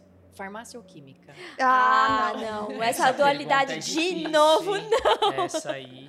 Ah, não tem resposta para isso. É. Farmaquímica, ela vai falar. Ou Sabe- quimifarma. Sabe quando você tem uma equação ali que você não chega numa resposta? Não existe, não existe uma resposta certa, eu diria, né? Os dois. Os dois são, são verdadeiros. E qual é a sua principal Todas as anteriores. Eu, eu- eu até acho que eu vou saber, talvez, chutaria, mas qual é a sua principal ferramenta de trabalho hoje em dia? Certo. É, eu diria que são os softwares de tratamento de dados. É, eu imaginei que você ia falar alguma coisa nesse né? sentido. Porque eu pensando assim na minha rotina, né? Então eu, eu dou cursos, eu dou aulas, eu trato dados de alunos, ajudo a tratar dados de colaborações que eu tenho, né?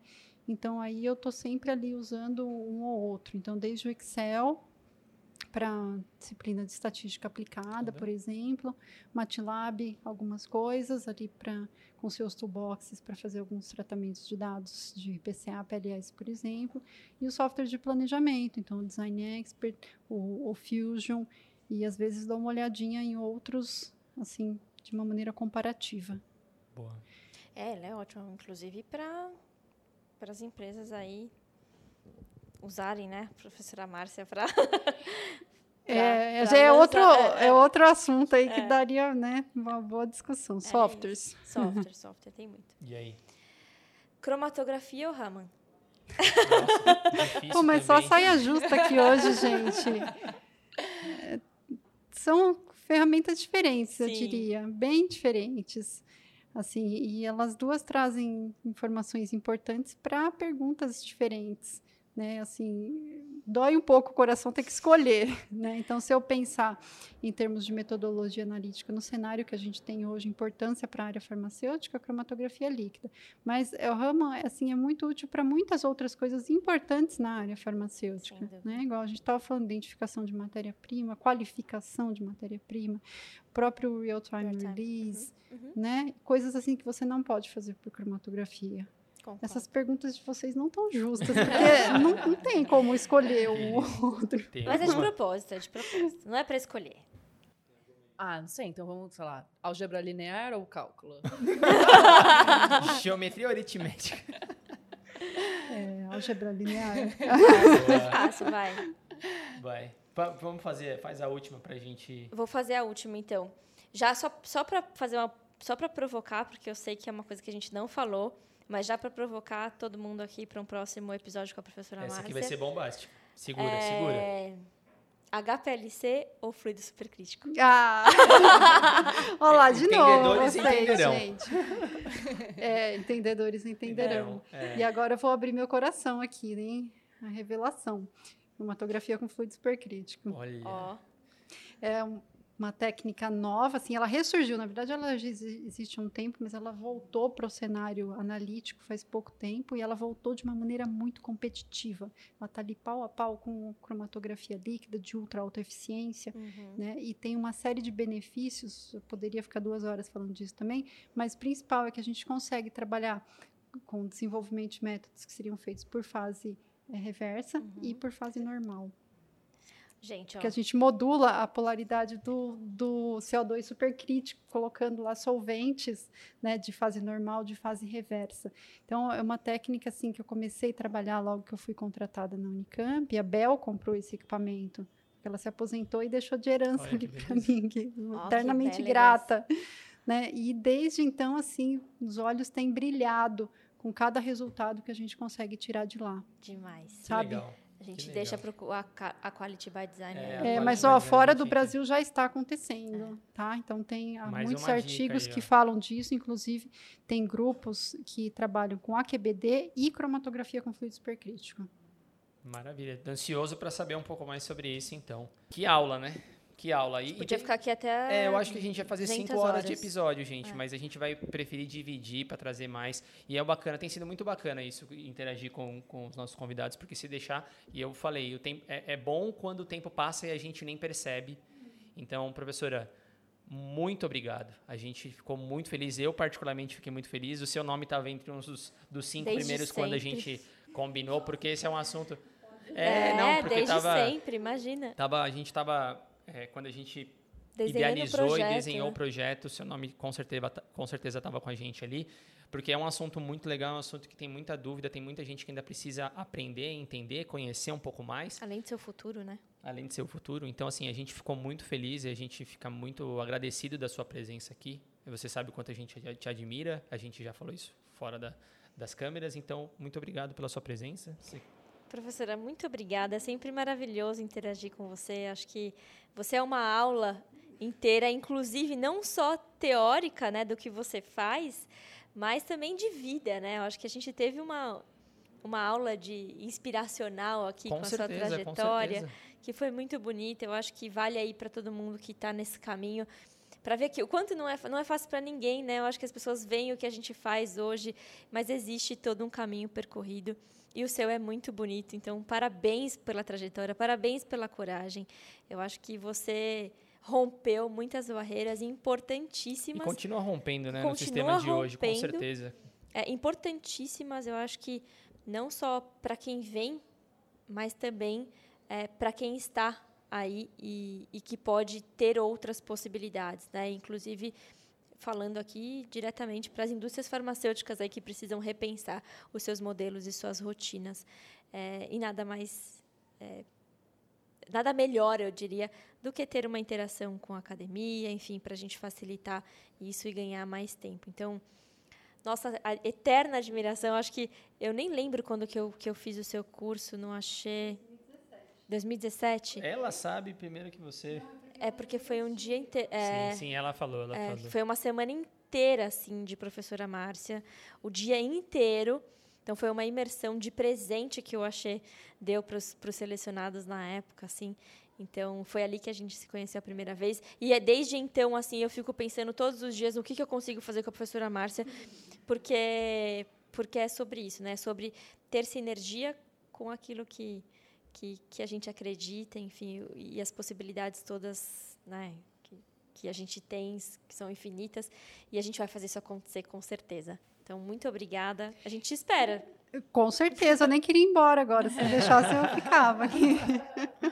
realmente, não, eu só que eu que tenho que agradecer aqui, porque é muito bom, gente. Eu estava com um pouco de receio, assim, do meu primeiro podcast, nunca fiz, ah, né? Imagina. Mas é muito bom, é muito gostoso essa conversa. Vocês fazem fluir a, a conversa, né? Então, um momento de descontração e ao mesmo tempo que estamos trazendo conteúdo importante, né? Então eu estou sempre à disposição, o que eu puder ajudar e de difundir conhecimento, trazer informações, onde a gente pode melhorar, eu puder contribuir, eu tô, tô sempre aí. Então agradeço essa experiência de vida aí que é participar do podcast, foi um momento extremamente agradável. E tem assunto aí para mais de metro, realmente. É só me chamar de novo que eu volto. Já está combinado. É, vai cobrar agora. Tá todo e eu acho que assim é, que tem, pelo menos espero que a história tenha servido para pessoas que pensam às vezes que tem que ser preto no branco, né? Eu vou para cá, eu vou para lá, que a trajetória tem que ser linear. Não é. Não é, as coisas podem estar se entrelaçando, saindo um pouquinho ali do que você esperava, mas no final, se você está seguindo um determinado caminho, no meu, caso foi química, farmácia e tratamento de dados, no final as coisas se organizam. Né? O tempo coloca as coisas no, no lugar, não precisa ser preto no branco. Então, hoje eu sou professora na Unicamp, mas eu tenho um trabalho intenso na extensão, junto a empresas, junto à divulgação. É, inclusive, tudo mais. inclusive ela pode falar para gente, né? Sim. Então aí eu sou feliz assim, com o pé aqui e o pé lá, né? Que bom, que bom. Gente, então, mais uma vez, professora, muito obrigado. Suas redes sociais para alguém se, a que você quiser fornecer. O recado que você pra, quiser deixar é, dos cursos todos que as pessoas, né? É, eu ia ah, chegar é, lá, eu ia, eu ia, chegar é. lá, eu ia chegar lá, mas eu ia falar suas redes sociais para ter interação com você, qual que é a rede como social as pessoas que as pessoas te acham, acham tudo mais. Eu ia falar depois da sua resposta sobre o curso, mas já aproveita e fala sobre o curso. É, então, brinquei aqui, faça meu curso, né? Aquele curso não, mas que... façam. Façam mesmo, eles, não é brincadeira, não. Eles fizeram, é, né? Sim, realmente muito bom. É, então, aquele curso nasceu em 2006, né? Isso, depois disso ele só cresceu, né? Eu, eu, digo que é meu filho, eu pari o alimento, eu tenho muito orgulho dele, né? Ele está ficando forte, cada vez mais forte ao longo do, do tempo. Então, ele é oferecido pela Estecamp, Escola de Extensão da Unicamp, para o público em geral, e também no modo in company, caso a empresa tiver, Sim, tiver interesse, interesse de treinar um número maior de colaboradores, né? Professora, é, fica disponível a descrição do curso no, no Estecamp o tempo inteiro ou só quando você abre lá? Porque aí eu estava pensando em pegar o link e colocar na descrição não também. Não fica. Não ah. sei se você ah. passou por esse perrengue de procurar e não achar. Não, não passei não. Eu, já, eu é fiquei é que sabendo. é que eu já estava né? acompanhando é. quando você anunciou que ia ter, a gente já sabia que ia ter. Infelizmente a Estecamp só deixa disponível é, a ementa, um folder, tudo no período de inscrição. Ah, perfeito. Essa é a minha dúvida. Tá né? Mas eu tenho um folder com toda a ementa, todas as informações, tudo que normalmente eu divulgo no LinkedIn quando as inscrições, inscrições. vão abrir. Perfeito. Né? Então agora a gente está é muito legal porque a demanda está vindo cada vez maior. Sim. Agora no oferecimento online a gente consegue abranger um público maior. Uhum. Então todo semestre tem. Legal. cursos ao, é aos sábados, para justamente conseguir abranger pessoal que trabalha durante a semana, primeiro, segundo, terceiro turno. Né? Ao vivo, né? É, as aulas ao vivo. E agora eu tô tô, já tive um monte de ideias aí para implementar nesse modo online, dá para implementar. Né? Então é, é um intensivo ali, é, dois, é verdade, são dois gente, meses, é um dois meses e pouquinho ali maratonando comigo os principais métodos de planejamento de experimentos. Então a ideia é que o aluno não só assista, me assista lá falando, né, mas que ele também coloque a mão na massa. Então, no final, a gente tem um trabalho de conclusão de curso, que é algo muito flexível, não é nada doído, né, todo mundo sobreviveu até hoje, mas é um, o sentimento geral é que a pessoa começa a conseguir nadar nessa praia, e é isso que eu quero. Para a coisa funcionar, né, as pessoas têm que ter esse sentimento, aprendi, consigo me virar aqui, né, em termos de métodos de DOE, porque faltou isso no, no aprendizado na faculdade.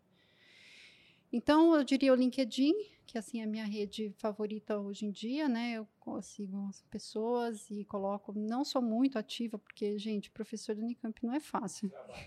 Não, a gente, assim, tem que né, marcar o meio de campo, cobrar escanteio, chutar pro gol, tudo, tudo junto, tudo com você, né?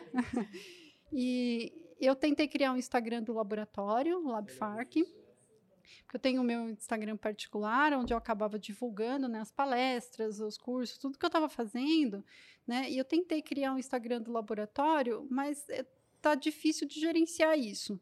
Porque muitas pessoas da minha rede profissional acabaram entrando no meu Instagram pessoal né? E aí é, eu não quero jogar ninguém para fora. Entendeu? Sabe. Convidar para o Instagram profissional e manter totalmente profissional ali quando ele tiver o mesmo alcance que o meu pessoal tem, né? Então, por que, que eu estou falando isso? Eu vou tentar direcionar agora para o Instagram do laboratório LabFarc. E tem o Já site, né? E tem né? o site do próprio. Tem o site. Que é muito legal o site. Tem, tá quase bom. Tá quase bom? Tá, assim, não. tá certo. Tá, tá quase bom. Dá para ter uma ideia.